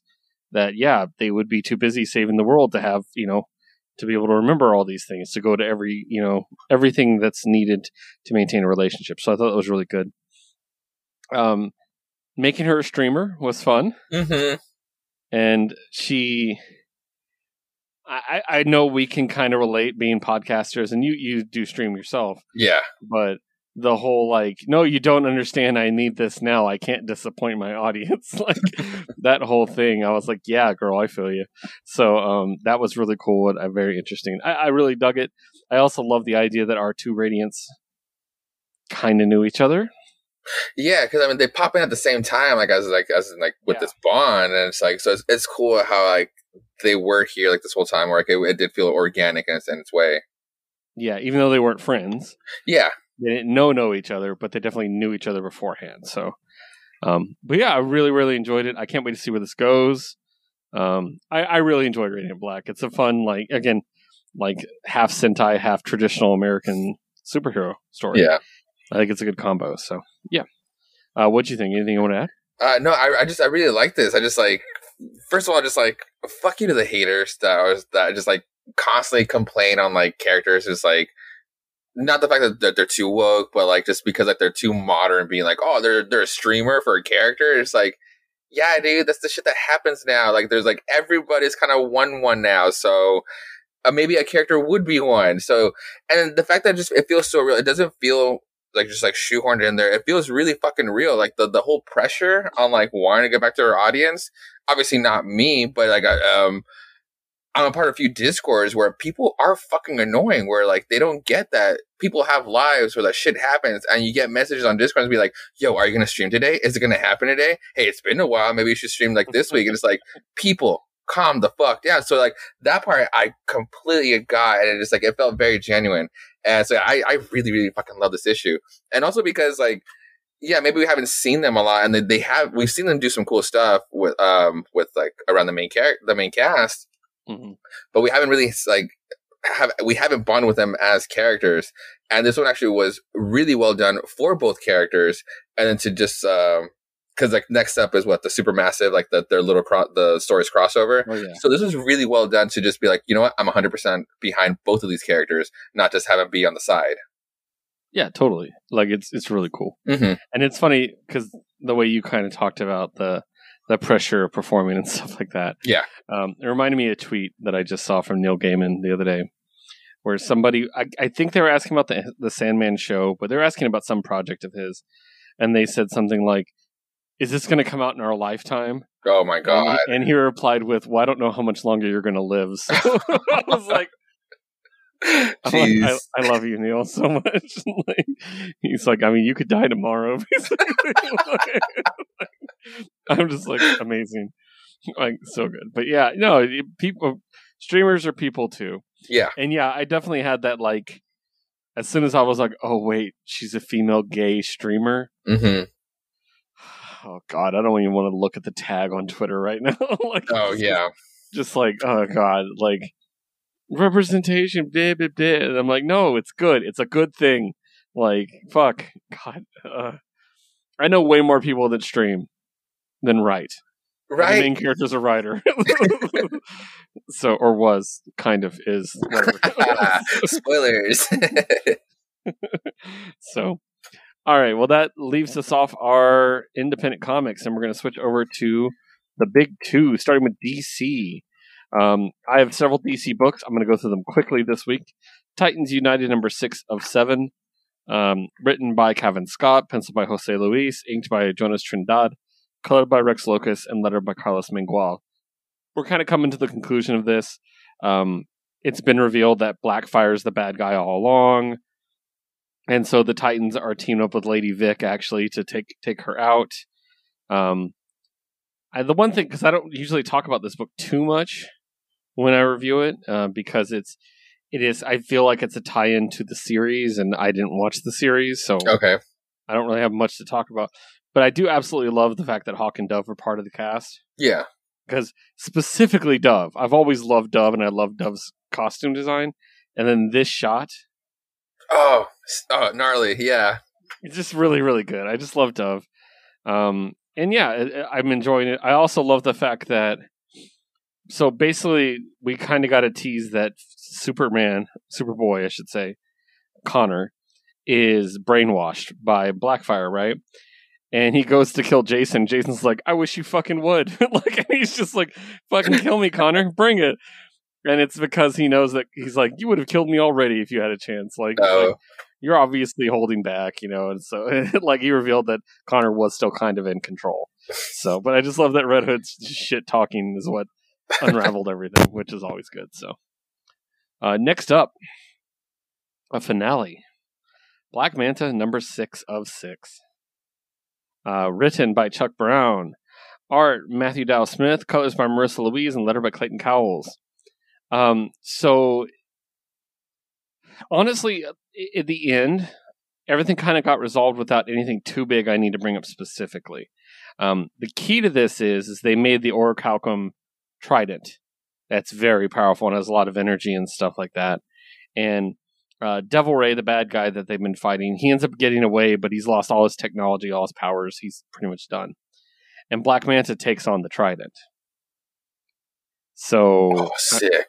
So, and I'll show you if there's a good shot of him. I'll show you. And he, um, it's like it, it doesn't look like Arthur's trident. It's not fancy looking, but it's incredibly powerful. Um, but it does give us uh, basically Devil Ray is attacking Atlantis, and before Black Manta fights him, Black Manta alerts Atlantis, "Hey, you're about to get attacked." And then that's it. so. Here's here's Devil Ray holding it.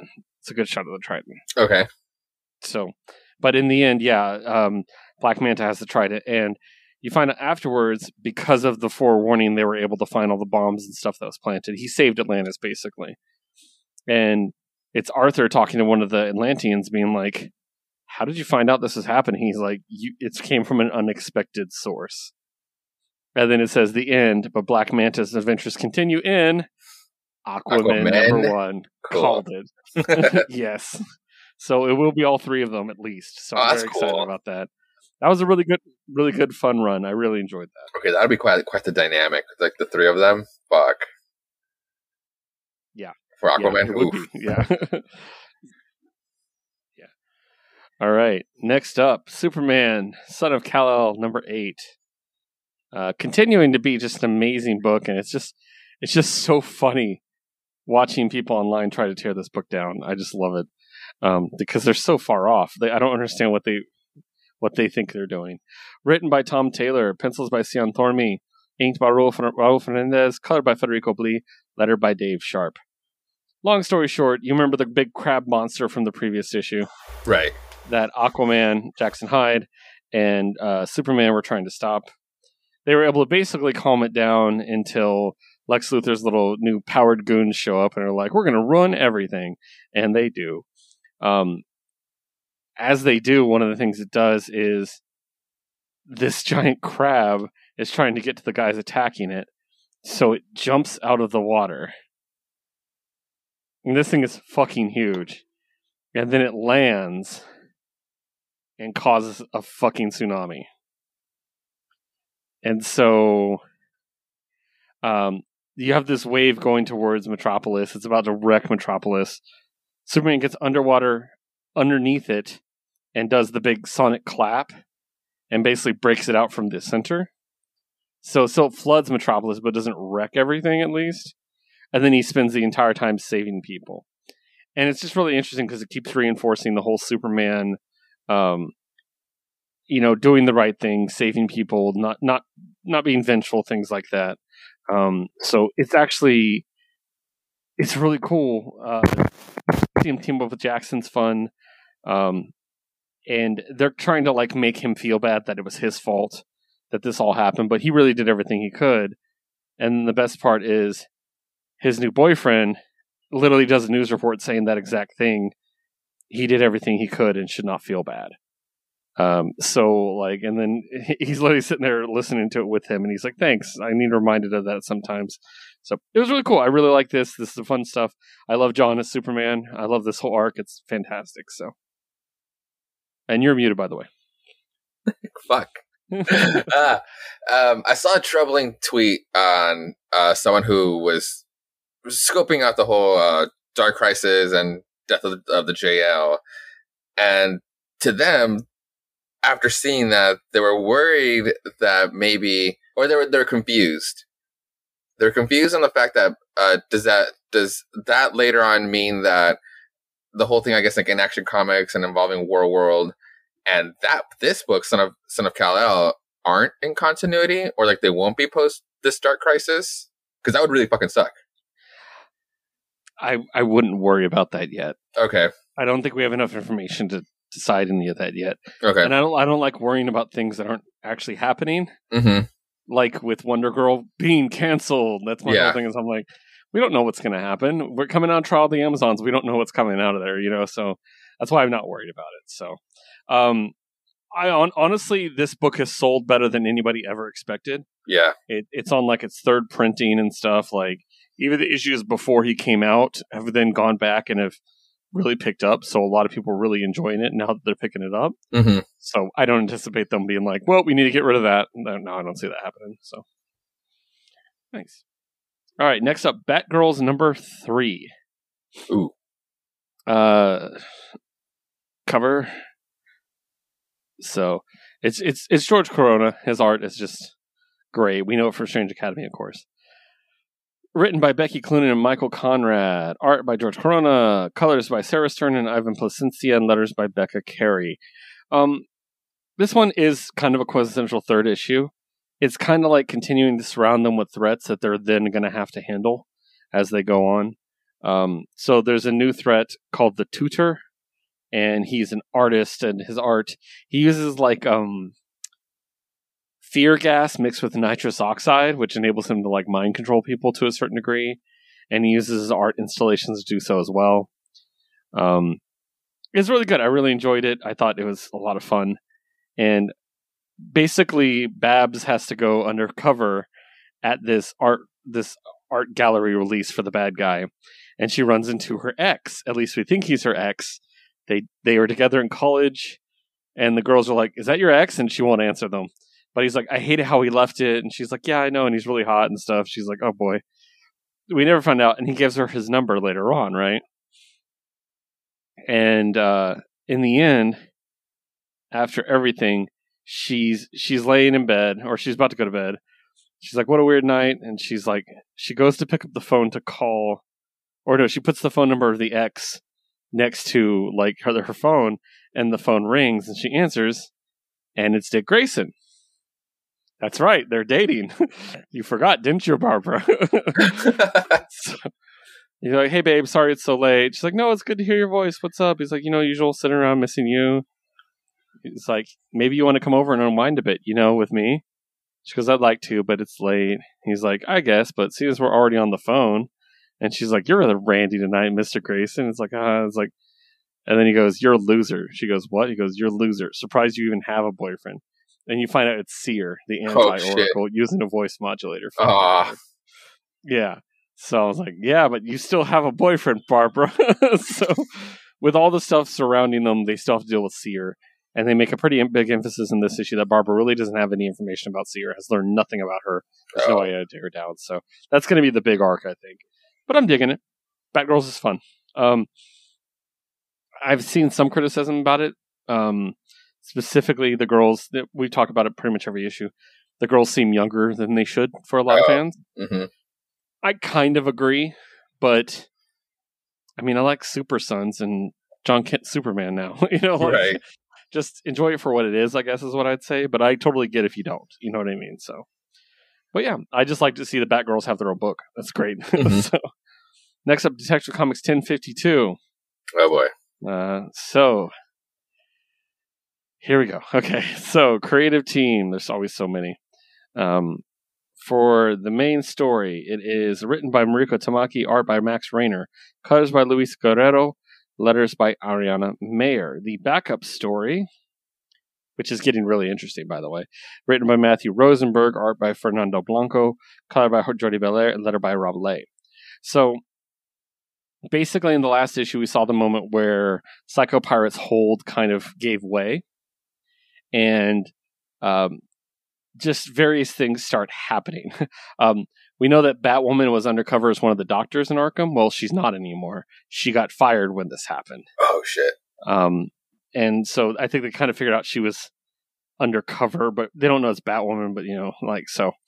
And they basically use the info they're able to find to stop a party crasher organization. They get a bunch of pills that were being transported, all this stuff. There's a lot going on. But all the people in Gotham don't remember the attacks or anything like that, and including Helena, which is very interesting. And yeah, but there's a really ominous last page of that main story, which I think is really cool, and I can't wait to see where that goes.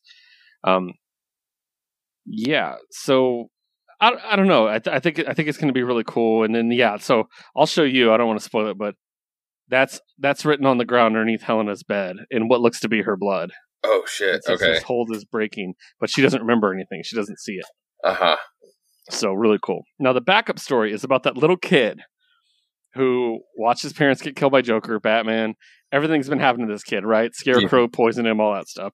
Penguin just adopted him. Well, he runs into, as he's a little kid, he runs into Jason Todd. And he's like, hey, we used to go to school together. He's like, yeah, you know, it's like basically like we used to be delinquents together at school. He's like, you good? And he's like, yeah, I'm good, and everything like that. Well, this is when Jason was Robin.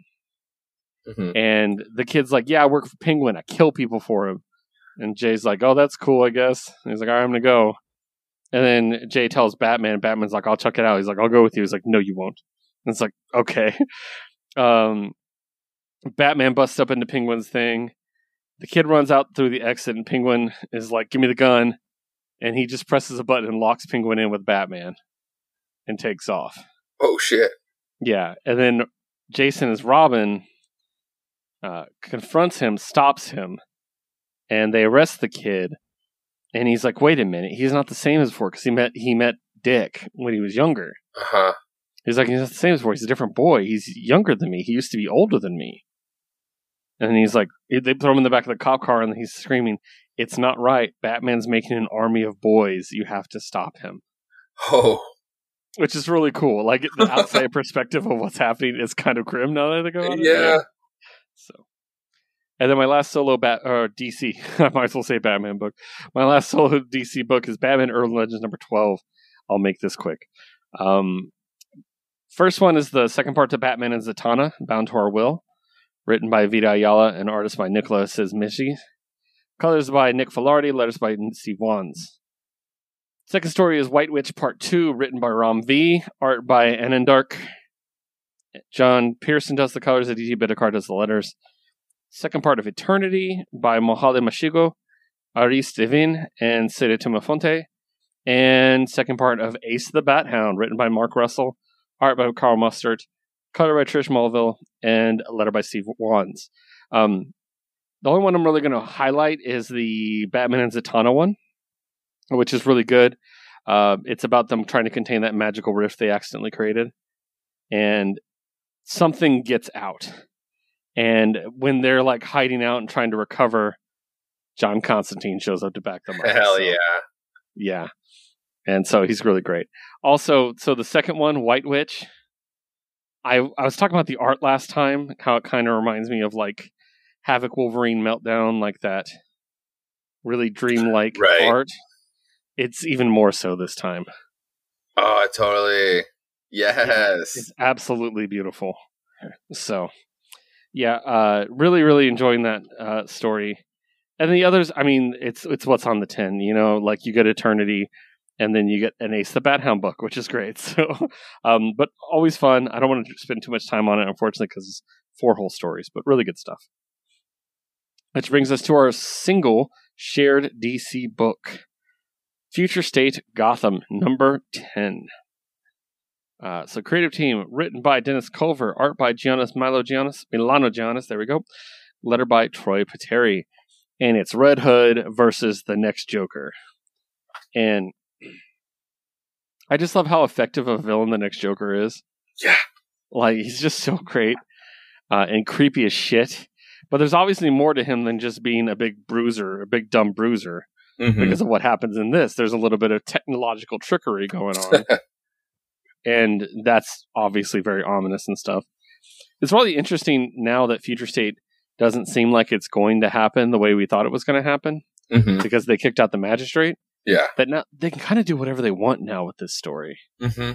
They can kill people. and We don't have to really think about oh, that's the future of the DC. And we kind of see that a bit with Dick Grayson here, where he's kind of like doing things I would normally say I don't like Dick Grayson doing that, But now this is technically an Elseworld. I'm like, fine, that's fine. Like microdosing on Venom. yeah, exactly. Yeah. So, but I really, I'm really digging it. I love the art still. It's just, it's just really cool. Um, and this, this was ominous as shit. Oh, like, so dope. Yeah. But yeah, really, really enjoying. What are you thinking about it? Um, yeah, no, it's like comic, comic books manga right here. It's honestly, it's, it's just so fucking fun to read every time it comes back. I love this book so much. Yeah, it's great. So awesome. And last thing before we move on, I have to show Josue. I reviewed Monkey Prince last week. Yes. Oh, I, I saw this a too. Picture of it, but yeah, the red envelope cover of Monkey Prince came in. I saw it in my shop, and it's like, oof! I wonder if he saw that. oh yeah, I, I, I ordered this when they announced it. Oh, cool! I, I added to my pull list, so I just had to show that off a little bit. So. All right, now we are going to marvel at everything that the Marvel Comics company has sent us this week. Um, so we're going to start off with the unaffiliated, uh, which are mostly Avengers books. Hawkeye number four, Hawkeye Kate Bishop number four. I got this cover. Oh, now no I, pineapple on pizza. Yes, my no, girl. I'm, uh, I'm 100 percent in favor of pineapple on pizza. I think pineapple should be on everything because it's delicious. So, written by Marieke Nijkamp, uh, penciled by Anita Balam, inked by Oren Jr., colored by Brittany Peer. This is the next to last issue, and basically, so we yeah we got the circus of crime. They have all these rich people taken hostage, and they set fire to the house. And basically, Kate spends the entire time freeing these rich people, freeing her sister, freeing Lucky the pizza dog, while the house is on fire. There's not a lot plot progression here going on, um, so I'm not going to jump into it too much. But it's been a lot of fun, and with like I said, with one more issue left, I'm very curious to see where we're going to go, where it's going to leave Kate, going into what could possibly be a new Young Avengers book. Mm. So you know, I'm I'm pretty excited about it. So good stuff. Next up, Maestro World War M, oh, number yeah. one. Uh, so I know. um, so we'll do creative team. I think it's the end of this one. Where is the creative team? I know who wrote it. if I need to, if nothing else, I can make it up there. I found it. It's like kind of like in the beginnish middle. Oh yeah, there we go. Peter David writing, art by Herman Peralta, color by Jesus Aburtov, uh, with Pasqual Ferry. Um, colors also from Matt Hollingsworth, and lettering by Ariana Maher. So, in the end, if we're going to do one more Hulk story, you got to bring the Abomination in. so, at the same facility that had the Hulk trapped for AIM, they also had the Abomination. In the last series, Hulk bombed it, and the Abomination was able to escape. And yeah, it starts up with him in his like little fantasy thing, which was really cool because mm-hmm. that's how it started with the Hulk. So you know they're drawing the parallels, of course. Uh, Abomination's like wondering, like, what the fuck am I even supposed to do at this point? Like, you know, like everything I know doesn't is gone, nothing matters he gets attacked by a bunch of dudes and he finds out that they're there on sexy old man Namor on his behalf. And uh, P basically is like, hey, come underwater with me. And they do. Um, meanwhile, Doctor Doom is licking his wounds. He's very upset. Um, and yeah, basically, we also find out that the, uh, Maestro's second in command is working with Namor to try to get rid of Maestro. Now, um, they also tease that Namor has another weapon to fight him with, which I thought they were going to hold off on like for, for a couple issues. Yeah. It literally is a page later. like, but yes, an old friend. And then the Human Torch shows up. Now, the Hulk is like, How are you still alive, Johnny? I'm like, He knows the original Human Torch. Uh huh. This is obviously Jim Hammond, not Johnny. like, so I'm like, okay, I guess. But yeah, they have a big fight, and I love that he actually burns him and it actually hurts. He's like, yeah. "How are you hurting me?" So I thought that was pretty cool. Um, they have a big fight. Human Torch heads towards Human Tor- Torch heads towards the ocean, and Maestro says, "All right, round two. And we know that's he obviously trying to bring him over to Namor. He's probably going to win the fight, obviously, but that, it's a pretty tall order. Yeah. Abomination, Namor, Human Torch, and probably Doctor Doom popping in at the last minute. Oh, you know? probably at the last minute for sure. Yeah, but really cool. I'm glad this book is back for a third volume to wrap everything up. And like I said, you can't really do it without the abomination. So Yeah, it, it was really cool. I, I, I like how he even says it. Like, my name's not Johnny, it's Jim, but you can call me the Human Torch. yeah, I love it. So I like how it's like they showed the the tube, and every every person who's ever read Marvels was like, "Oh, that's the original Human Torch," without even seeing it. We're like, we know what that tube is. Even even in the MCU, there was like a little cameo in the first cap. Yeah, right. Exactly. so, all right, that takes us to. I'm so excited to talk about this book, Moon Knight, number eight. Oh. I'm so glad this won a Remy this year because it totally deserves it. Written by Jed MacKay, drawn by Alessandro Cappuccio, is by Rachelle Rosenberg, and lettered by Cory Petit. So, as we know, Moon Knight was jumped and taken into custody. However, taking his place is the other face of Khonshu. Is Hunter's Moon. And as Josue pointed out, he just straight up straight up Jack's Moon Knight's whole aesthetic. like the cover the first page. yeah. But it's still dope as hell. And I just love the way they draw him anyway, so I'm so yes. excited for it. Long story short, someone's like, hey, there's a bunch of killings. They use a crossbow and they're leaving this symbol for stained glass scarlet, which is such a deep reference in the Moon Knight lore. I, I was like, in Moon Knight lore, I was like, wait, really? And then I went back, I'm like, oh yeah, I have read this. I'm like, that's crazy. So, uh, who supposedly was dead. And it leads to an investigation. And then some of the best art this series has seen. Dude. And this series has seen some incredible art. Um, I, to start with, before we get to the psychedelic stuff, this shot, yeah, Shuriken, is so great. Um, and then yeah, once we get into the fucking Alice in Wonderland of falling through things and stuff, I, it's just so cool. And then the recreation of of her design. This mm-hmm. I saw this and I'm like, Josue's gonna lose his shit with Dude, this. Yeah. like it's just so cool and I really like uh, obviously this shot. Oh my gosh. Like just everything. It's it's just so cool and so visual. And I love how grounded Moon Knight has been, like visually. Mm-hmm. Up to this point in this series, and then this series, the one he's not there for, everything's just ape shit. yeah, like, and I really, really like that a lot and I like that we're getting this chance for for him to address his role in the story. Yeah.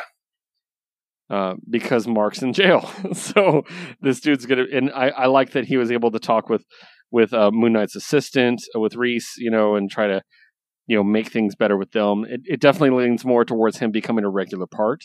Yeah. Of the cast and like more of an ally than so just an adversary. Aggressive. Yeah, yeah, and I because I like him, I like him a lot, and I like him being the counter mm-hmm. to Moon Knight. You know, like, and so I, I loved it. It was really, really cool, and it was a great way to take advantage of the fact that Moon Knight's in jail. Okay, well, here's an awesome story I can tell while he's in jail. so, yeah, what'd you think? Anything you want to add? Uh, yeah, I mean, yeah, no, definitely. It was definitely the Mister Steal Your Book as I tweeted it. Uh, but honestly, very deserving fucking a, I would love a, a, run of it. Like so so much so that how much we loved uh, uh Detective North in Daredevil. Yeah. Like for a new character to just to just show up, like yo, like give me your mini like, and then and then we'll talk for an ongoing. You're here to stay. Yeah, definitely. All right, next up, we're journeying to a galaxy far, far away for Star Wars: The High Republic Trail uh, Trail of Shadows number five. I'm not going to talk too much about it. It does wrap up the story, though written by Daniel Jose Older, art by David Wachter, uh, colorist Giada Marchisio, and letter by Joe Sabino. Everything is coming together. All the Star Wars th- stories are coming together right now for a big apex. So I just because I don't know who's seen what, I'm not going to talk too much about the plot. But it was really cool. Uh, the big crossover in this one was with the High Republic Adventures. Mm. Because we did talk about it. The Starlight Beacon satellite is is blowing up, so this group goes to help uh, get people out, and they run into buckets of blood with all the Padawans. Oh, okay, and they help evacuate all the Padawans. They do so, and then buckets of blood is like take them, take them away, basically, and uh, he's he's like, but I'm gonna stay behind. They're like, and he's. And then Buckets of Blood does the most Buckets of Blood thing ever he's like, you know, take them, save them. I have things to do. And it's like he strips down to a loincloth and then runs off into the tunnels with his lightsaber. I'm like, if something happens to buckets of blood, my Star Wars fandom will change. That's the weirdest thing. Like I never thought I'd say that, but I love him so much. But then it does kind of tease the next era of the High Republic, which I'm not going to talk about too much. It's so hard when they're all tied together. I don't want to Mm. run things for people. So, but highly, highly recommend this. I actually like this second arc way more than the first arc. I liked the first arc, but this one's so good. Cool. So, next up, Josue is going to give us an update from the Spider Verse with Amazing Spider-Man number eighty-eight dot Bay. Yes. Uh, a, a Beyond tie-in and enter the Slingers. Do you remember the Slingers from before? Actually, no. They used to be Spider-Man characters. Okay. It's- if I remember correctly, it was three identities that Peter used to be under when he couldn't be Spider Man. And then three other dudes were like, we can be those characters.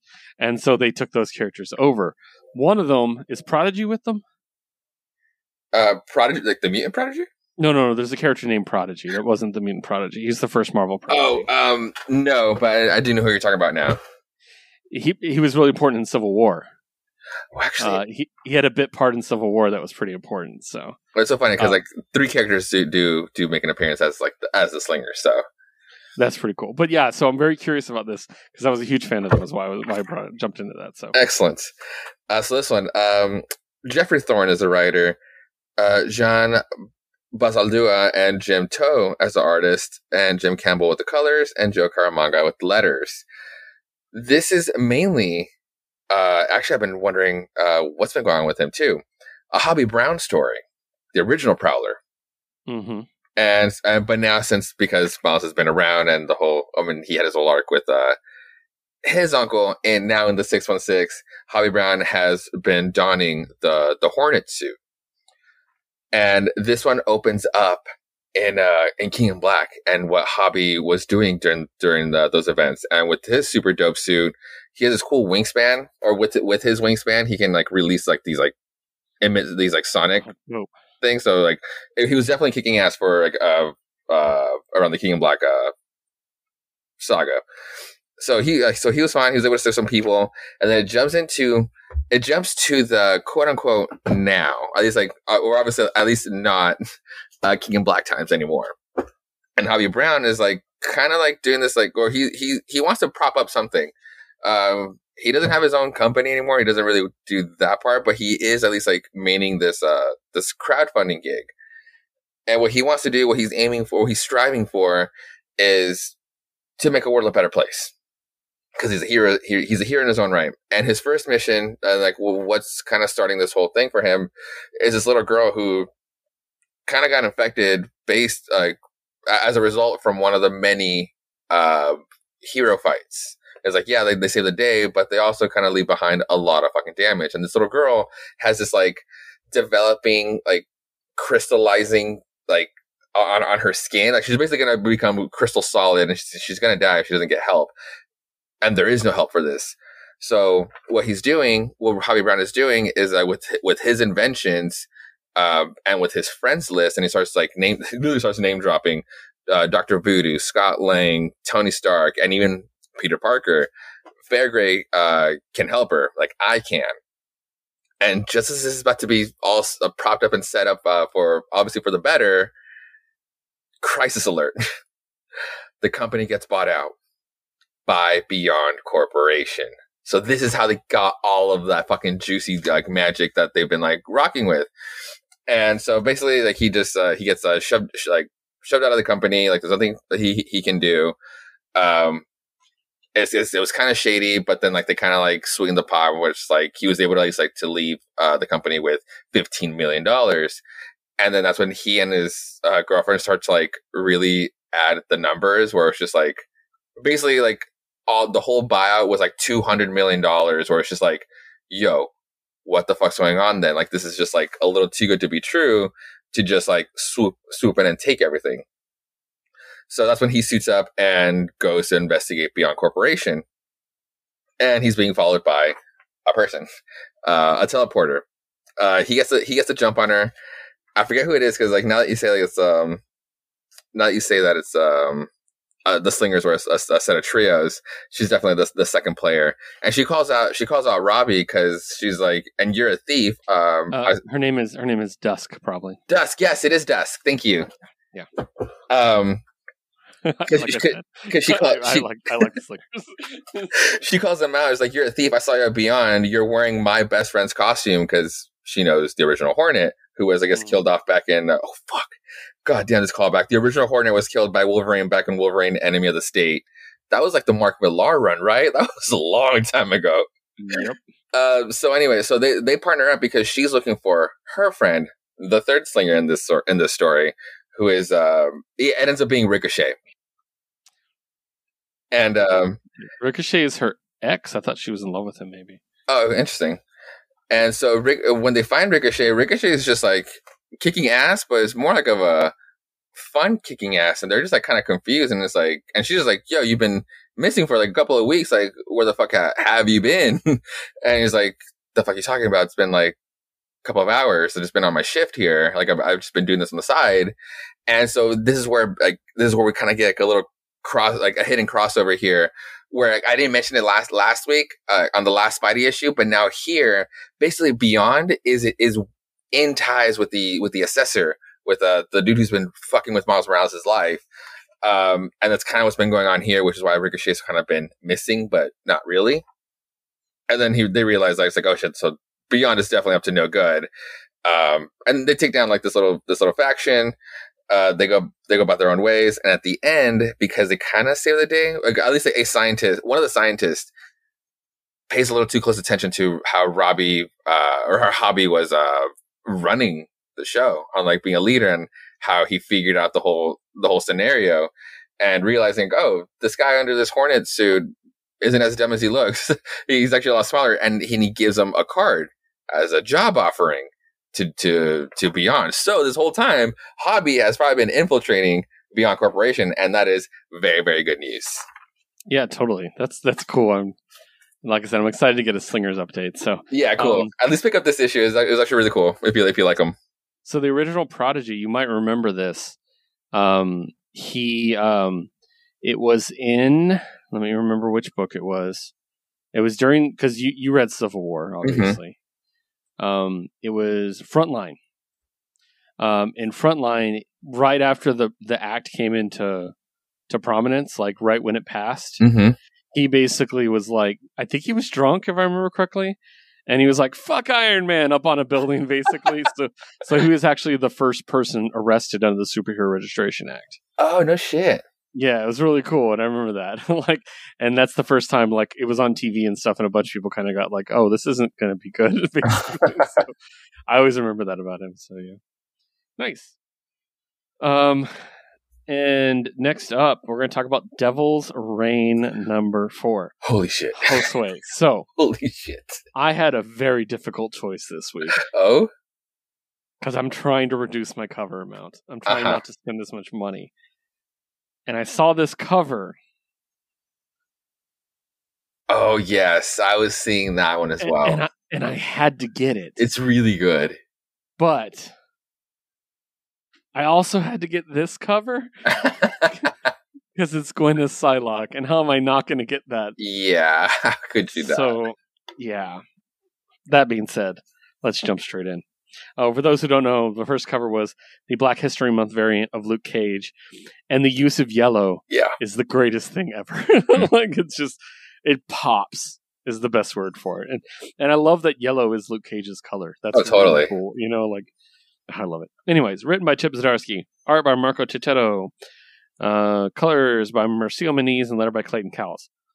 Well, a lot has happened. Uh, we have a two week time skip. so let's just go through the big things. Foggy Nelson's not dead.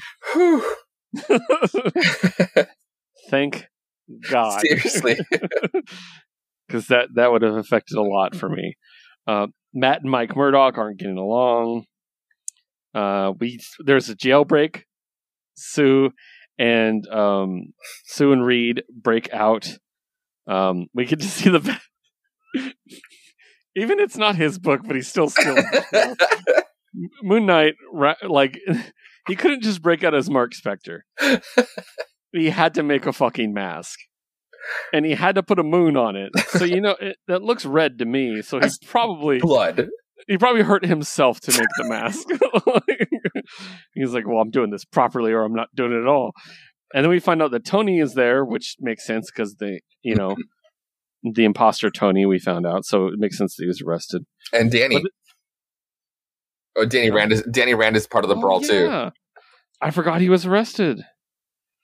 Oh, that's dope. I love Danny so much. Yeah. I hope they do something with him since he's not Iron Fist anymore. hmm So, um, a lot of this book is dedicated to the Kingpin, Yes. which we'll talk about in a moment. But I know Josue knows what I want to talk about because I'm very outspoken about this character. Please, please tell me the I'm way right. they're written. Rhino. Yes, yes. Oh my god, yes. I I still maintain Rhino should be in the spot that Sandman is in, where he's the the ally, sometimes villain Yeah, character. I think he should be that character, totally agree. and because he's not a bad guy, and so we see him fighting with the champions and everything, and we realize that he doesn't want to fight them, and he actually gives them Thunderbolts badges so that the drones won't see them, and basically says, "Hey, I you know this is a good paying lawful job." And they told me to go after kids, and I'm like, I'm not doing that. and I'm like, fuck yes, fuck yes, Rhino, you're the best character in the Marvel universe. Out of everything awesome happening in this book, not just this issue, but this whole book alone, so many great things that have happened ha- have happened. It actually took a moment, at least for two fucking panels, to just make Rhino okay. And I just I love that about this book. It's so good. Like, and he links up with the superhero underground and everything. Um, but let's talk about Kingpin. How do we not? Uh, first of all, Mary, God, girl, I know. just walking around in your underwear, you're killing me. Um, and she mentions that she doesn't remember the first time they met because all the trauma, it's blocked out a lot of memory. And he's like, oh, I wish you could remember. And then suddenly she can remember. And he's like, Oh, yeah, because I got the, the, co- is a cosmic cube, right? Remember that right? Or For was it right now, in the, in the cane, right? Wasn't it a cosmic cube in the Oh, cane? or was he, the- he's he has a it's a his cane has a I guess it's it's a it's purple. It's a fragment of the Purple Man thing. Oh, that's right. That's right. It's the Purple Man thing. I was thinking because there's a fragment few cosmic cube in Hawkeye right now. That's Oh, okay. confused. Um, so like he's like, "Holy crap! I restored her memory." Oh, and he goes off on his own. He stands up in the rain, all dramatically. says, "Remember," and then he kind of crumples and looks up, and we get the most climactic shot of him saying, "Matt Murdock." and it's like the the monologue where it's just like you realize what he what he did for her, and it's like fuck, I need air, space, like the weight of the years crushing me. Like he's about to he he knows he could just let it fucking go, but he just has to fucking know. Just, ugh.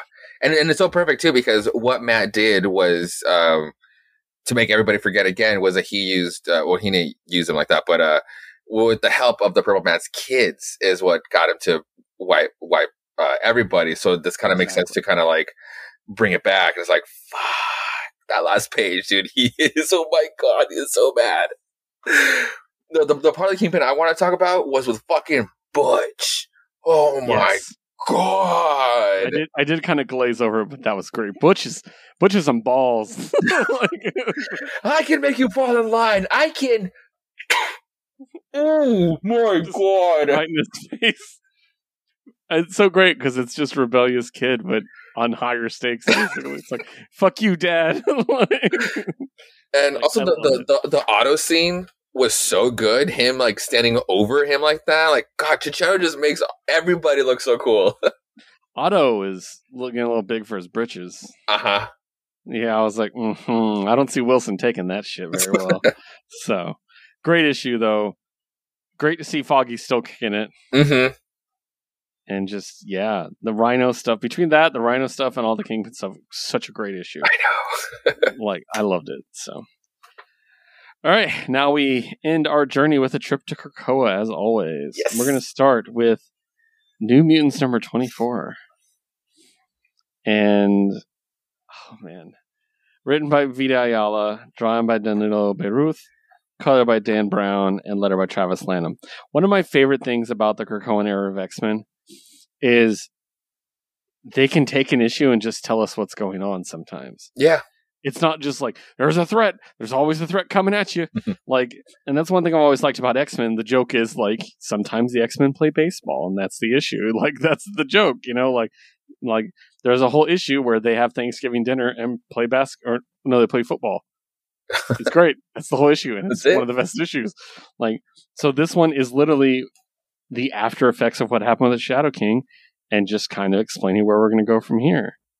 Um, one thing we, I, I mean, a lot of stuff gets tied up. We're going to find out more about Wolfsbane's kid. I think that's going to be the next major arc. Yeah. Trying to figure out what's going on there. Cosmar finally gets her chance to look normal again, which we'll talk about in a moment. Um, because Mask, uh, Doctor Mask, as they refer to him, Yeah. which I still love that Mask is like a good guy now because he's always been such a prick. Um, also, we finally get to see James and John Proud Proudstar, Dude, what a heavy moment. and when I tell you, I cried. I, I was I was thinking about you the whole time and just like this motherfucker is like right now this moment like oh my god and the fact that James is bigger than John yeah that just broke me when I saw that. I was like, oh, he's missed out on so much. Like I was like, oh, it's so good. And then it just you know th- that reunion was great. Um, also the little teases, and we get a tease at the end of Illyana. oh my gosh Pryor. hmm That's going to be interesting. And of course, in addition to that, we get to see Scout with her siblings again. oh Cute moment. Vita is so good at this. yeah Like taking these little moments and making it just really, really worth it and impact. But one of the best things, Martha Johansson finally gets a body. yeah and because Krakoa can and just like yeah just like make a little modification because I still want to have me as part of fucking me give me a translucent fucking dome I I love that the Storm's speech. yeah that we failed her. Like we had the chance to save her and we didn't. And so she did. So now Martha's back and her name is now Cerebella. perfect Great name. So we also get a very quick look at what Cosmar looks like now. hmm And I like that she still looks different. yeah She didn't try to change her look. She just looks relatively humanoid now. You know what I mean? Yeah. Like she's still got the coloring, she's still got the marking. That's really cool. Um, and we get to see her reunite with Martha and celebrate. It's like, oh, and this group, that's all they really wanted, you know, is to kind of be normal. You know what I mean? right And we've been going through that for issues and issues and issues. So it was really cool to see that come to an end as well. Um, but yeah, it is really great. And then our tease for the future is again Madelyne and Illyana, and we do get it to be continued. So I don't think New Mutants is getting renumbered. No, I, I I hope not. That that'd be really cool. Also, the the other tease on like uh Farouk's journey, like yeah, we, we just kind of ca- capped him off on like he's gonna be kind of out for a while, but I really like the part where he requ- his requests that once to, he's to help with Legion. yeah, that'll be really fucking interesting. Yeah, I think I think he'll be there. Uh, I'm very excited for that. So ah, so good. Also, Karma like confirmation with like with her with her relationship that was uh, with the the Oh, wing new girl. the wing girl, yeah. Yeah. really good book. Again, a lot happened in this book, but really, really good stuff. And, and none of it felt rushed. Like the rain stuff was dealt properly with like the sun, Cosmar stuff with like, yeah, we obviously didn't like the way they just like really went above and beyond going like, yeah, we didn't listen to you. I'm sorry with what you were trying to say. But yes, like we can, we, the, the 100% yes, the, the 100% we're so sorry for like not completely listening to what you really wanted. And it's all about what yeah, you're your own person. So that was really fucking good. And then yeah, the proud star is like the fucking a like to just come back and be like, I'm proud of you, James. You've done enough. Let me let me shoulder your burden for a while. Be rest. It's like fuck. There's just so much. Yeah, and he's always it's it's so much more complicated than it seems like from the outside too because he's he's not just he's not just missed his brother, he's tried to be his brother oh yeah, his entire life. Like this goes back to the seventies. Like God that's damn it. insane. yeah. like and and finally gets I love it. It's so good. Anyways, yeah. I, li- I like Great. the editor's note for this one. Is like, what you missed this, bro? You fucked up. Go read Trial of Magneto number five. That takes us to X Deaths of Wolverine number two. nice. Written by Ben Percy, drawn by Federico Vicentini, colored by Deja Lima, and lettered by Cory Petit. And so we get a lot more of the cat and mouse game between Moira and Mystique. And Moira Moira's got some moves. Yeah. She knows what she's doing. So long story short, she gets cornered by Mystique. And when Mystique breaks into the, the hotel room, she's removed her techno organic arm Dude. Absolutely brutally and leaves a bomb that blows up and kills Mystique uh, when it goes off, which is pretty great. Like, how pissed was Mystique knowing that she let herself get the drop on her? Yeah. so that's going to lead to some questions when she's resurrected. I like Uh, Destiny 2 is like, yep, I told her. I fucking told her. I told that bitch. um, and then throughout the entire thing, we see this techno organic Wolverine wandering around. hmm And there's a lot of references, not just to techno organics, but to the Phalanx specifically. Yeah. So if we get a Phalanx crossover, I would like that very much so because the last one gave us Generation X, and that was really good, and I liked that book. So, but yeah, it's just her basically running from it and what's going on there. I'm really enjoying this book. I, I love that we're actually getting a Moira, Mo- Moira follow up. You know, hmm so also I should mention I got this Peach Momoko cover. Oh, I didn't even see that one. That was really good. yeah, it's like so good. I like that. That I- like that. This uh, what his name is Omega Wolverine isn't um. That he's not just like a some secret. Like there's like the like the the sage logs. Like Krakoa knows that there's like this weird Wolverine popping in and out. Yeah. Like it's like it's just like it's a cool known thing. But yeah, the whole Moira thing. Yeah, that bathroom scene hard as fuck, dude. So my god. Um, what other part was it? Like, yeah, it was like a the Moira was just like on her shit in this one. It was really cool. Um, fuck, I forgot other part I wanted to talk to her, talk about her about. Uh, but yeah, re- really, really good. Oh, that her discovery that she might have this uh bio Krakoa cancer Yeah, in her body. Yeah, that's interesting. yeah. It's like someone put it in her. Yeah. So And it's like, and like the her thought process is like fuck they knew but they didn't tell me. It's like I mean honestly at this point Xavier and and and uh and Magneto are were kind of have been assholes. So it's like fuck I believe that they fucking knew about it too. yeah, I, uh, I'm curious. Mm-hmm. We'll see. So, all right, that brings us to our final book, Secret X Men number one. um, or as we like to call it, the Silver Medals. Uh, so, written by Tini Howard, drawn by Francesco Mobili, uh, colored by Jesus Aburtov, and lettered by Clayton Cowles. And no, they're actually I, I actually love all these people very much. So, so I'm not being mean. Um, I mean, everybody gets a chance to shine here. For those who don't know, this is a team made up of all the people who didn't win their first X Men vote. Um, and they basically get recruited to help the Shi'ar. And it was really cool that they gave a reason for these specific people to be chosen. Like Mhm. it wasn't just like, oh, we happened to pick these people. I thought it was pretty cool. Um, and I mean, there's a lot of great character moments, uh, but I mean, it's it, this was Sunspot's book, wasn't it? yeah. Berto is the very best of all the characters ever. I love him. I like that he this all happened because he lied to a hot Shi'ar chick about being the leader of the X Men so he could bang her. Right? He- he- he's my spirit animal. I love him. And then when Deathbird shows up, his first instinct is it's going to be a threesome. I love him so much. Like it's just ridiculous. But yeah, it, it was just fun. Uh, I do really, really, really like the new adventures. I mean, the new uh, uniforms. I mean, oh, it's so good. like that's a really cool look. I like that, and I love the, the this shot of all of them in them. Mhm. I love the staging of it, yeah. like the way they're placed, the the like the positions they're in. That's like cinematic staging. I really enjoyed It really is. I mean, I, it, honestly, I think it's what uh, strong guy is what makes it for me. Like his, like Yes. his put on the boots, what makes it for me. It's strong guy to tempo. That that line, Yeah. like his foot coming out and like coming right to her. Mhm. There's like a really natural break there that I really like. Like I, I just love it. So we also get to see Marrow do a bit more. We get to see the bone spacesuit, which is great. Marrow. It's like the most X Men move. Like she should have been on there. Uh, Banshee in space. Making Was this dope. force field. Yeah. Um, it in space? Nobody can hear you scream except for Yeah. fucking Banshee. yeah.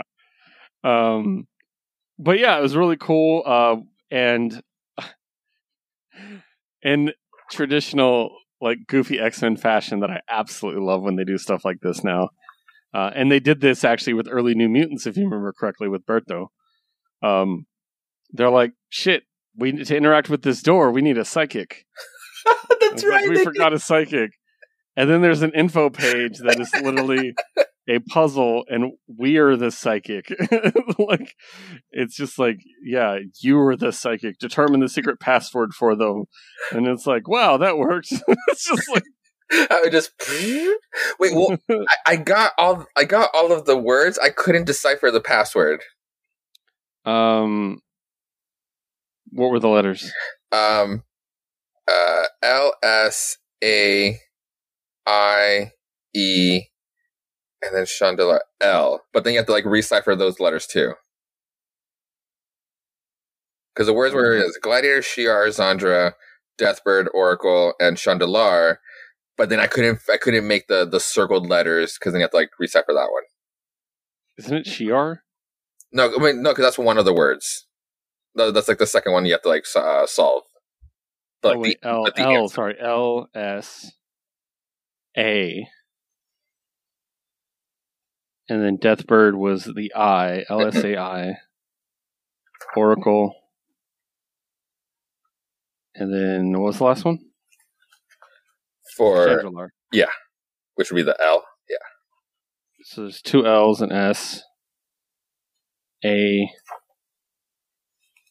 R.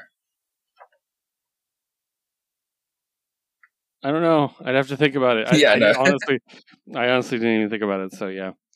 Um, okay. So, anyways, but yeah. So, th- so they do that, and basically you find out that this is all Xandra's idea, and these are like the X Men, her friends, she calls them, Mm-hmm. and they got recruited because they all got drunk together after they didn't win. and I thought that was pretty great. We also get a real emphasis on something I don't remember if I ever confirmed myself that Xandra is also a psychic. Like Oh, she okay, also has telepathic powers like her father. so that was really cool. Um, but basically the X-Men are like, yeah, cool, this is going to be great, and then they wipe their brains because they can't know, they can't remember those. It's a bunch of Shi'ar secrets, and they leave.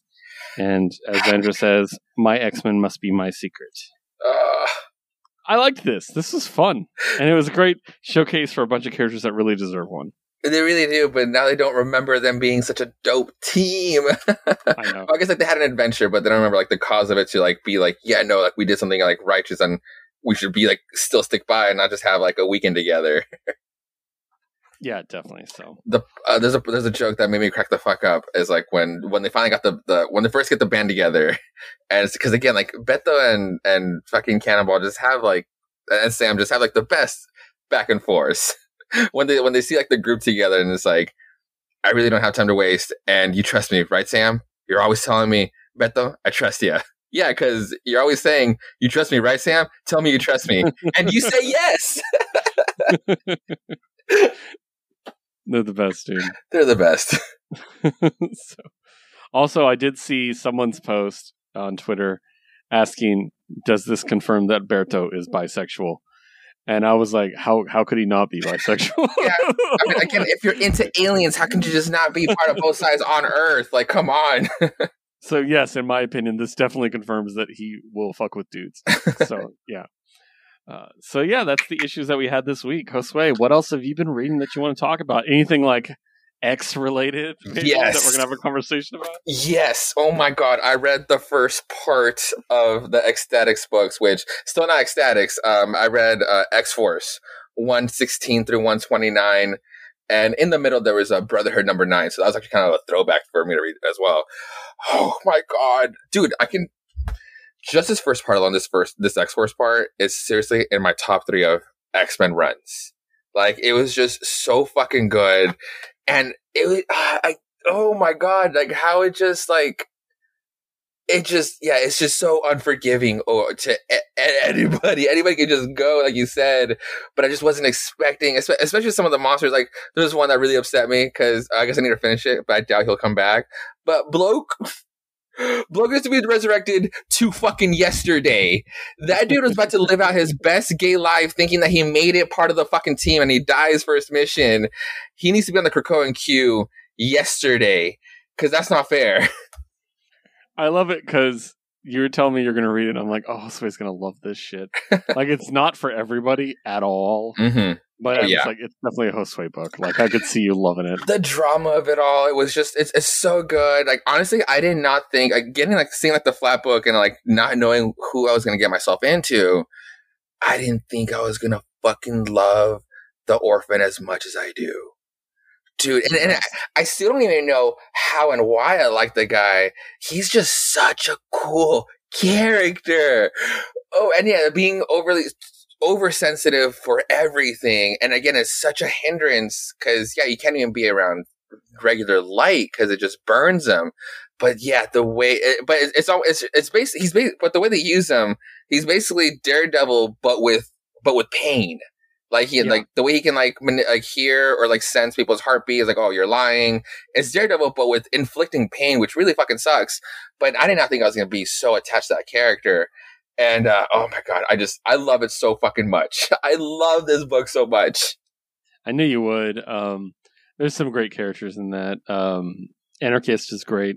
Mm-hmm. Uh, Vivisector yeah. yeah. Okay, Vivisector just discovering themselves like throughout throughout this first part was just like so good and Phat just like again like we'll talk about Phat later, but oh my god, Vivisector just being like, I know we're gonna try it out, we're gonna pretend and it's like, ah, oh, these fucking assholes. But then it's like, yo, he's like he is gay. Like, oh my god. and um I love I love U-Go Girl. Yeah, I mean, I, I, did get to that part, which is what kind of like goes back to like beginning, where it's like this book did like the introduction shouldn't have had that introduction. should have been an afterward. If you're gonna yeah. say like, "Hey, do you regret killing off U-Go Girl?" It's just like, well, maybe not for the intro, you know. Uh, but yeah, she, she so, was amazing. So, have we met her replacement? I, I don't know exactly where you left off. Um, there was uh, but the, the girl with the with the arms, but what the fuck's Venus. her name? Huh? Venus de Milo. Yes, Venus de Milo. Yeah, I love Venus de Milo. Mm-hmm. I love Dead Girl. Yeah, those are my three favorites, and it's all the girls. so, uh, I also love Mister Sensitive slash Orphan. I like him a lot. Um, but yeah, great book. Um, I also love that Doop is the most powerful one of the team, and he's just the cameraman. Oh my god, the the, the Doop issue where he pops a zit and it creates a vacuum, and everybody gets sucked in. And there's literally no words and and it's Doop like rescuing everybody from his own inner. it, it was fucking weird. I love this book. It's so good. And just so ahead of it, like artwork. So like Michael Allred is just on top of his fucking game here. And this was the early 2000s. It's like for everything that we appreciate in indie comics now, the dude was rocking it back then. Yeah. Anything else? Any other books? Um, no. I'm assuming that's what you've been reading. Yeah, it's just a deep dive in that big book. nice. Uh, I finished the Hitchhiker's Guide book, cool. um, which was really good. Um, just just a great background in Douglas Adams and his life, and just how he was ahead of his his time in a lot of ways, which mm. is really cool. Um, I also uh, I have been reading X-Statix along with you. Oh, nice, uh, because I wanted to remember exactly who did what and when and everything. So that was fun. Um, so yeah, I didn't want to jump too much into that because it's, it's you know basically what we've been reading. The main thing I've been reading that I want to talk about is manga. Um, I hinted at this, and I think I'm ready to actually talk about it. Magu-chan God of Destruction has ended. Oof, dude. And so I'm going to talk spoilers real quick if you don't mind. Yeah, go for it. Because Jesus. So you know the the Magu-chan form a god of destruction or some kind of creature shows up, they have a conflict, they end up becoming friends. Mm-hmm. That god or whatever becomes the pet of one of her friends, basically. Yeah. So they all have a god of destruction or god of something now, including Nepotaku, who's the best, right? yeah. Uh, so the last issue, it talks about, and time went on, and it shows, and things changed, and we had to say goodbye to people, and Nepotaku is like crying and saying goodbye to the family because he decided to open his own restaurant. and it's like, oh, that's sweet. And then it said, in time, the young girl grew up and had a family. That family too grew up, and once again she was alone. The god of destruction continued to watch over her. He never stopped. And then there's this fucking panel. Uh, it's a bed. and she says, he says, Can you hear me, my disciple? She said, Yes. He says, The sunset was glorious this evening. The stars in the sky shined exceptionally. She said, Magu-chan, thank you for destroying my loneliness. And he goes, Fucking hell. Aww. Please don't wait. No, she said, You made my dream come true. And he goes, Wait, please don't go yet. And then it cuts to the shore where she found him. Uh. And then it's like basically she peacefully fell asleep and breathed her last breath. While her family grieved her passing, the god of destruction disappeared without a word. And you're like, what? like, like what the fuck? like, how dare you do this to me? It's it's so emotional. And then, uh, it cuts to. I'm gonna pull. I'm pulling up the actual app now. This is the first shot of we get of him. Oh. Oh. like yeah, right.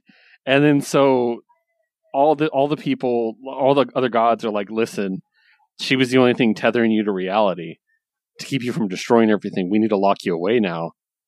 And uh, the the knight dude, the young knight dude, he's old. He's the leader now, and he's older. And he's like, if you resist, I'll have no choice but to fight you. He goes, it's been a while, holy knight. A fight will not be necessary. I've grown a little weary. I think I'll rest for a while. Oh.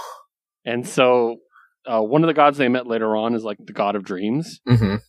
And they, they said basically you'll have good dreams. So they put him back in his little D twenty container and drop him in the ocean, and he dreams of her. Oh, I know it's fucking brutal, dude. Oh. And then he's just like, like she. And then one time she's like, "Good morning, Magu Chan. Let's go out for a walk." And then his container washes up on the shore it, it opens and this little girl finds him. Oh. And it's like, Do you want to be my friend? And he goes, You wish something of me? Very well. Then grant me offerings, foolish little human. And it's like, oh my god! I fucking died. I'm still tearing up about it every time I think about it. like just when she dies, when he's and he goes and cries, I was like, "Fuck!" so so good. Um, the other stuff I've been reading that I want to briefly touch on is I'm finally digging into the stack of our Kickstarter books that we've received. Yeah. And so I have a plan. I've shared it with you briefly, but I'm figured out bringing it up on the show now. I want to do a special episode of our show, just like we usually do, reviewing books, but it's just going to be the books we kickstarted. Yeah. And we have digital copies of, of a lot of them that I'll provide to Josue so he can review them with me. Liz is going to read my physical copies as well. Um, and so that will do that. I've been reading a couple, and they're really, really good. I'm really awesome. enjoying what I've read. So, uh, so yeah, I think it'd be a fun way to talk about some indie comics that aren't even with publishers. You know, give some people some spotlight that they really deserve. For sure. Uh, so yeah, but that is it. Anything else you want to bring up before we move on? Uh, no, that was it. Just super excited to just again tackle the next part of the X-Statix, like actually read the X-Statix portion. Yeah, yeah, it's it's good. Um, I think the early part's the best part for most people, but I, I like it all. Yeah. But again, Dead Girl. I love Dead Girl. So, all right. So those are the issues that we had this week. Make sure to check us out on Twitter. Uh, so you can find me at WHI Podcast Keith, our producer Liz at WHI Podcast Liz, and Josue at Josue Reads Josue. On Twitter, you can find this show at WHI Podcast. We just recently passed 400 followers. Yes. Right before my birthday ended, which I was very happy awesome. about and then we quickly got about 20 more. so, so, that was really cool. I'm, I'm, very thankful for that. And thanks to the guys from Vault and everybody else that retweeted that for me. It made me feel very happy. So, um, but yeah, uh, so check us out there at WHI Podcast. Now you can check out other our other show, Jukebox Vertigo, at Jukebox Vertigo on Twitter. This is our show where we build a playlist every week using a randomized category. Our most recent episode is up, and it's Songs We Like by Artists We Hate. And we're joined by my good friend Amanda. Um, I had a really a lot of fun, and I, I, I always listen to every Jukebox Vertigo after we put it out, even though I was there. And that one, I think it's my favorite one to listen to. It was a lot of fun. Like I, I really enjoyed that last episode a lot too. yeah, a lot of stories and stuff. So that was cool. Our next episode is going to be with comic creator Matthew Erman, hopefully, as long as it's available. and it will be trios, which I'm very excited about. So, uh, with that in mind, don't forget to bag, board, and box your new treasures, and we'll see you next week with a new batch of beautiful books. Stay safe and read more comics.